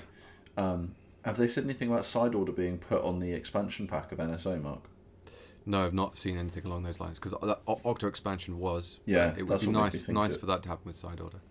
Um, but it, I, I I think it's the sort of game where because it does sound like such a um, like a side order um, of of Splatoon. Uh, it would be great to release it as a separate release. You know, if there, there'll be people like Ethan who perhaps wouldn't want to play the turf war aspects of Splatoon, but could be brought into doing that, having played uh, by, by squidding around in uh, like a roguelike experience like this. And there, there could be other people in that sort of setup who are like, well, that high barrier of entry, like, you know, 40, 50 quid for what's mostly a turf war and mostly an online multiplayer game, but with, with quite a small. I think the, the normally the single player campaigns are about five to eight hours for the for Splatoon games. So yeah, it seems to me that's something they should do. But anyway, uh, it's out now. It looks really cool. If you are a Splatoon fan, I would be checking this out definitely. If you if you if you're already playing it, then definitely. Um, the, also, previews are out for Princess Peach Showtime, which is out the 22nd of March. Um, the and we just had announcements from Nintendo that they're adding a load of more character transformations for Princess Peach. And we talked about this in the last episode about how how the sort of game will work like and there does seem to be a bit of like a, a super mario world overview overworld um, but that overworld is a setting of a theater and the transformations are basically characters she can play in the theater t- to beat these what look like giant fruit or vegetables that are like taking over the theater i don't know what the actual story. Oh story god, it is sounds so But- Nintendo. I love it. it sounds so mentally Nintendo, and you know maybe a bit uh, Psycho or whatever it was called as well. You might get some watermelon action. Um, so originally she was going to be able to turn into cowgirl, ninja, sword fighter, patisserie chef, detective, and a kung fu fighter. but they've also now revealed that she can also become a dashing thief, a figure skater, a figure skater that looks exactly like um, F- a Frozen sort of figure skater. Uh, might just one called Mighty, which looks a bit superhero-y, um, and a mermaid. One of these Um, things is not like the others. Patisserie chef. Yeah, that- exactly. Yeah, yeah. What's If the unique you- power going to be? Are you um when you say dashing thief, do you mean as in she's running away from the scene of the crime or that she's charming? I think charming was the Ah, implication, right, right, and Uh, but she will also be very sneaky. Like you're playing, it's like a stealth mode. Yeah. Yeah. So the the previews I read, I read a few different previews. Uh, Brian Altano did a great one on IGN. I recommend reading that. He said that this just feels very very delightful with various layers of um, 100%ing each each sort of section, each transformation. Um, so it's got that sort of depth, but it all does feel very easy and very oriented towards families and kids. Um, but if you're in that situation, and perhaps if you've got girls who are wanting Princess Peach to have her own world, or even boys who want Princess Peach to have her own world, then check this out. It looks really interesting. It looks incredibly Nintendo and completely off the wall and wacky. And as we said last time, I hope this is the beginning of a bit of a renaissance for Princess Peach, and she gets more of her own games, and perhaps one or two of these will be so amazing that people will just think, you know what, let's give her her own kung fu game or whatever. You know, Mm. let's see what happens. I'm I'm looking at a uh, on the flip side of that, I'm looking at a L.com um, preview from Brie Larson, famous actress Brie Oh, okay. Larson. There's a picture of her. There's a picture of her shoulder to shoulder with Princess Peach, which is pretty cool to be fair. Is Um, cool. And then it's she her quote is um, there was a lot that surprised me about the game in particular. Uh, sorry, uh, sorry, I don't want to misquote Brie here. There was a lot that surprised me about the game, in particular the transformations. so uh, yeah, and it also it's shown the patisserie chef uh, section, and you're uh, decorating cakes and cookies and making cakes and cookies within a time limit. So they say it's it's basically a cross between Cooking Mama and uh, a Mm. hard Mario Party mini game. So that's that that is interesting. that definitely seems like you're going to get a lot of variety within the game, which is really that's the most in, enticing part of it for me would be um, because you could you could say oh well this is kind of like uh, Super Mario Odyssey in that different Cappy abilities give Mario Mm. different abilities, but this is definitely a step further than that where where it's not it's not like a core gameplay premise and then with modifiers it, they're not like power ups. It's like full different different gameplay types depending on the character on the uh, on the outfit or costume or whatever. So yeah, it d- looks great. Like I still don't know if I'm gonna give it a try if I'm being honest, but I think it looks like a higher tier game than the usual B tier of Nintendo games. It looks like a really uh, polished product. So fair play. I, that, I agree with that. It, it like when it when it initially launched, I felt like it was very B minus tier almost, and I felt like it wasn't going to be up to the standard I expected, and I was worried about that. It was a, it felt like a shame for Princess Peach to come to her own game for the Switch, which is obviously an incredibly successful platform. So for her, obviously she's been in Super Mario Wonder recently as a playable character, but not really with her own move set and level of depth and int- as this will have. And uh, I like what you said there about. Um, this does feel like a, each one of these is a separate game, and it just allows her to to spread her wings a little bit. So that's interesting. I, I, again, it's not something that I'll be playing, I don't think, but nice to see it with this level of polish and um, engagement. So I hope to hear nice. Hopefully, there are people out there who can perhaps write into us, tell us how you got on with Princess Peach. Um, Showtime coming in one month's time. Tyler, is this something you might have a go at? Um, I don't think so, but I distinctly remember saying I didn't think I would with Kirby and the Forgotten Land, and then I Yeah. ninety something percented it, and just absolutely fell in love with it. So I'm not ruling anything out on that basis. What was the remaining percentage reason? Was it some shitty collectible? What? Yeah, why it was it was for- collectibles. I did all of Yeah. the story, all of the post game, and all of the mainline collectibles. It was there was stuff like getting a certain time or a certain rank in all of the Colosseum battles No, that I just was like, no, I'm not doing that. I've already spent yeah, it's like I've spent forty hours on this game, and it is a Kirby game, which is like by nature, you know, my what was Logan at the time? He was like three or four. He finished it in like six or seven hours, and I put forty hours into it, doing everything Wow. I possibly could. Like he'd breeze through a level, and I'd be like looking in every corner, getting every collectible, doing like all of the Colosseum boss fights, all of the post game where it goes from being like really happy go lucky to being legitimately dark.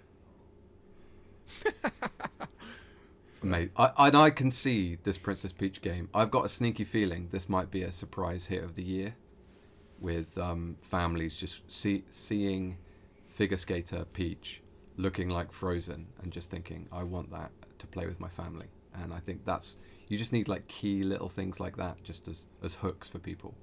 Um, let's watch this space, but I think it might be more successful than we think.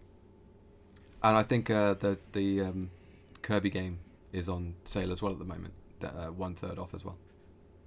That is worth anyone's money. Absolutely, like it's fantastic. Yeah, my my family's uh, all my nephews and uh, brothers and sisters-in-laws and stuff. They all rave about it. They love it so much. Um, right, back to talking about Switch Two. We've had a lovely question from one of our listeners, uh, anonymous. So we'll uh, play that now. Hello. I have a challenge for you today. Please, can each host take a guess at three launch titles that will appear on Nintendo's next console? Whoever gets the most guesses correct will win a prize, which I will confirm in a future message. Goodbye. Huh? I'm just in the bath. No, nobody. I mean, I'm Just trying to hold it together, but I can't. Call me Sherlock, but I just, some of these seem like they might be from the same person. I'm not not sure. I'm, I'm reserving judgment on working that one out. But uh, let's deal with anonymous's question. What three launch titles do we each think will launch with the Switch 2? I've got mine. I'll go uh, Final Fantasy VII remake to begin with. Bit of a yeah. boring one. 'cause it's That been is, rumoured, but yeah, I was gonna say that's been like borderline confirmed from all of that stuff at Gamescom Yeah. last year. but uh, fuck it. There's no, there's no, there's no. Uh, Ethan taking the easy points. I like it. Yeah, I'll take the easy road on that one. Take the easy uh, points, for okay, the yeah. undisclosed, the, the undisclosed prize. Hopefully, The uh, prize? hopefully some We- bathwater, maybe or something like that. um, I say Metroid Prime Four. Go on. Have to believe. Um, Keep keep the belief alive. yeah, I mean, not. I wouldn't say it's a system seller in the same. It's it's, it's not. definitely not a system seller in the same way that Breath of the Wild is or whatever. But um, it could be an interesting game. And I mean, how long that game's been in development for? I know they restarted. I honestly think it might be time to pull the trigger. If not, if not at the launch period, uh, up to six months after launch or within the same year. So, say Metroid Prime Four. And then what else do I want to say? I want to say another another boring remake game from that's already out on another console that's uh, shoe in. Um, uh, ooh, uh, Tekken Tekken Eight. I'll say that's a good one, isn't it? Tekken 8. That's Yeah. a reach, but I like it. Yeah, I Like think it. Tekken 8 is likely with. You saw Tekken Tag Tournament. Can't remember what the name of it was, but there's a Tekken game on the Wii U which might have even been a launch title, and it had um, Mario and Luigi costumes for the different characters, uh, Nintendo costumes for the different characters, and like power ups and stuff. There was a few modes. It was basically an enhanced version, I think, of Tekken. Tekken Tag Tournament, something, something or other. So let's say continue that tradition with Namco Bandai Namco working with Nintendo on a uh, version of Tekken 8 for Switch 2, which has like um, Mario costumes for uh, Kazuya and and company, and maybe maybe Amazing. unlocked by scanning in your uh, Kazuya amiibo. Yes. I forget he's If- in if- Smash. If Switch 2 will still allow amiibo scanning, we shall oh see. my god! If it doesn't allow amiibo scanning, then we riot. It has to. Yeah, there's going to be an uprising. hit the streets. Okay, those are great. Uh, apart from the Final Fantasy one, which is really boring. We already knew that was coming. Ty- Tyler. Um, I'm gonna go 3D Mario game, but I'm not gonna try and title it because that is a fool's errand. we'll do that next time. Um, I'm gonna go Elden Ring, some sort of definitive edition. That's the base game and Yeah. Shadow of the Erdtree. Yeah. Um, I like where Ethan's going with Metroid Prime Four, but I've got to disagree. Where he's like, "Oh, it's not system seller." Like, I think completely the opposite because Metroid's had a massive renaissance in the last few years. You think Yeah. like Dread comes out, does amazing. Prime One remastered comes out, does amazing. Very good chance we get two and or three this year as remakes for the Switch leading into it. It's just going to elevate it even more. I think it's a perfect release window game maybe it's maybe not a release title. Um, but yeah, you've you've grabbed that, Ethan. So I'm not going to take that. Um, I think we'd also get another 2D Metroid as well before. They might do a Samus Returns from 3DS, bring that over. yeah, that's a Something point. like that. Yeah. Uh, there you go. That was my third one. Xenoblade Chronicles X. Oh, that's that's got to happen. Uh, you guys have basically taken all mine. Uh, the only Yeah, twist sorry, I didn't realise we had we, we couldn't pick each other's. I, I guess Oh, we you've probably we the, probably could, but I'm just I'm trying to keep yeah. it different and in line with Yeah. like obviously Xenoblade is something that I'm a bit more into than either of you guys. Oh, definitely. Um, the the uh, the only thing I have for the 3D Mario, I do I agree, the 3D Mario definitely, and but I think it'll be open world. Ooh, okay. I think that'll be the twist on it. I think they'll have worked out how to do that That's interesting. because they've done because they'll have successfully they'll have thought we've successfully done this with Breath of the Wild. I think that's why they've been that's what they've been working on since Odyssey, is to make Mario open world with platforming everywhere with all sorts of platforming challenges that just emerge out of the landscape.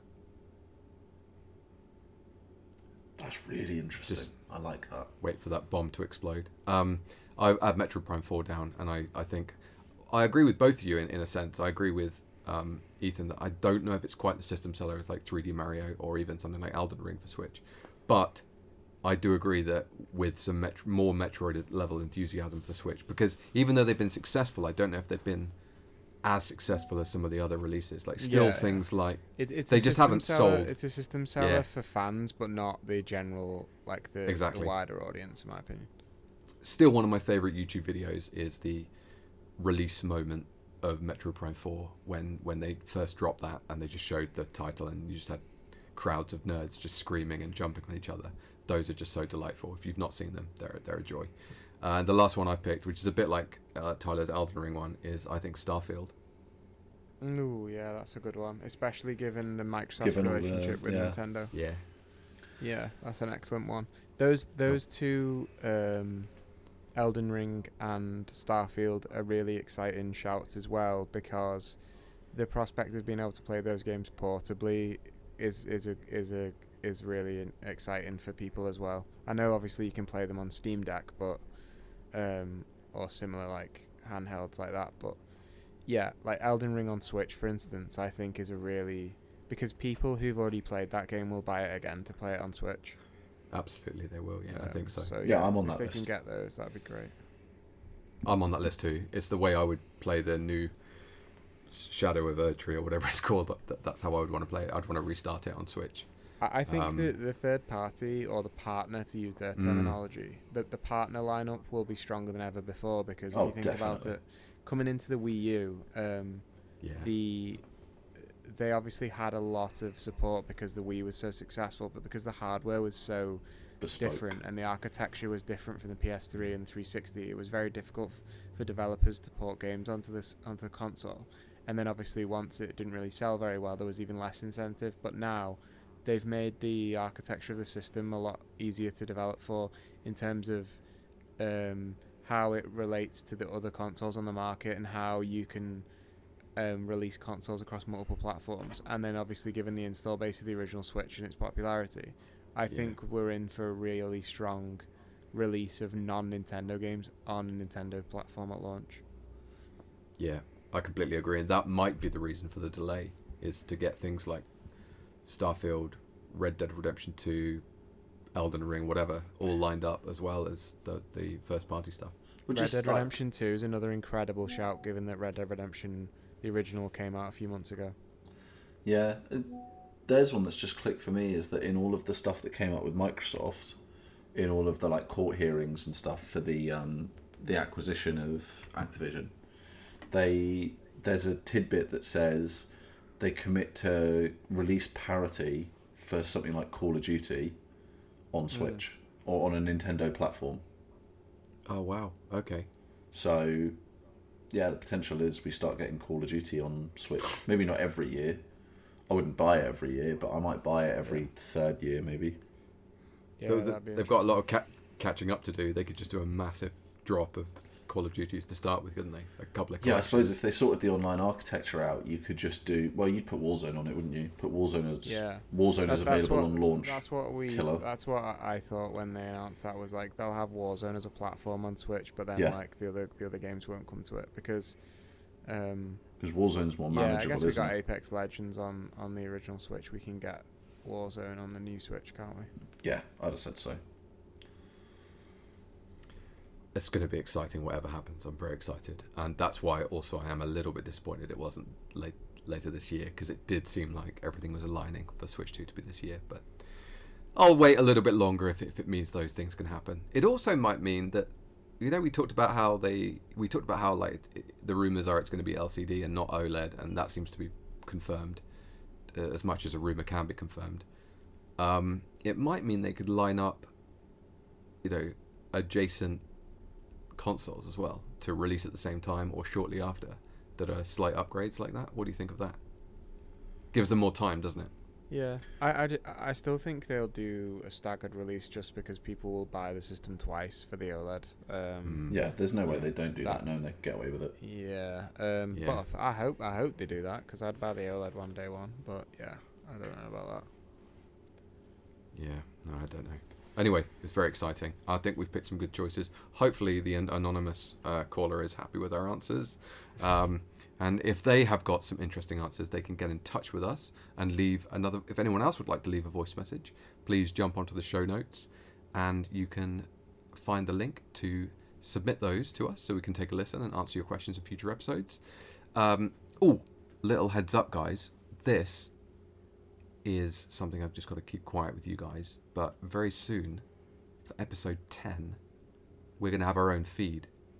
Ooh. So NX will be in its own space. So if you're listening to this, and we'll be talking about this in every episode until then, but if you're listening to this and you're currently finding us through the crossplayers, obviously the crossplayers feed, we will have our own NX feed from episode 10, like the VR boys do. I think there's a VR podcast I like. Yeah, cross button VR feed, isn't there? That's it. we it. need you all to unsubscribe from the crossplayers feed. Um, if you, if you if you already had to given five star review to the cross uh, crosscast, then that's absolutely fine. You can leave it there. But if you'd given a five star review after uh, on account of our podcast, then remove it um, and bring it over to our feed. Yeah. bring that over definitely. Uh, so we'll be talking about that more soon. Uh, but exciting, guys. Is that something we're excited about, or is it is it demotion, promotion? I'm still not sure. It's like it's like both, both or neither or either. I think it's nice, like being considered strong enough to stand on our own two feet almost is um, is high praise and it's encouraging at the same time. The baby bird is being pushed from its nest, and now it's time to see if its wings are uh, Big enough to take off or Yeah. tumble to its doom. and be eaten Um, by a local cat. But your your cat is crazy, isn't it? You've got like a. Yeah, yeah. What was that? What was the word you used to describe your cat? Um, I've used many. Uh, Okay. There was a word. There was a word I didn't know that you used. oh, I can't, I can't remember what it was. Yeah, ah, it doesn't matter. remember. Doesn't matter.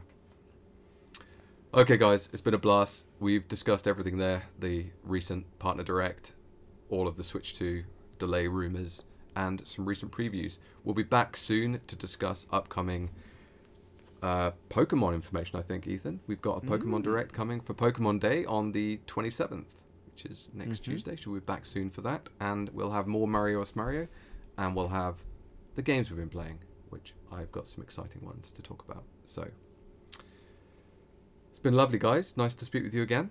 Um, Yeah. Is there any clo- closing remarks? No, always a pleasure to spend an evening talking Nintendo with you guys.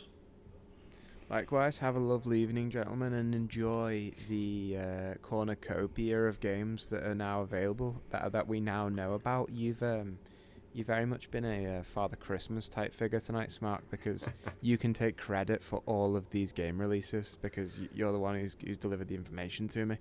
So None of um, them would have happened. Sadly, those yeah. snowboard kids not there. But um, Yeah, yeah, yeah, I'm a bit sad about that myself actually. But uh, hopefully, that will mean that it happens. So we'll see that in a future direct. But anyway, guys, it's been a pleasure. Um, ho ho ho! I'll uh, speak to you guys soon. Now for some more young children to sit on your lap. That's getting cut.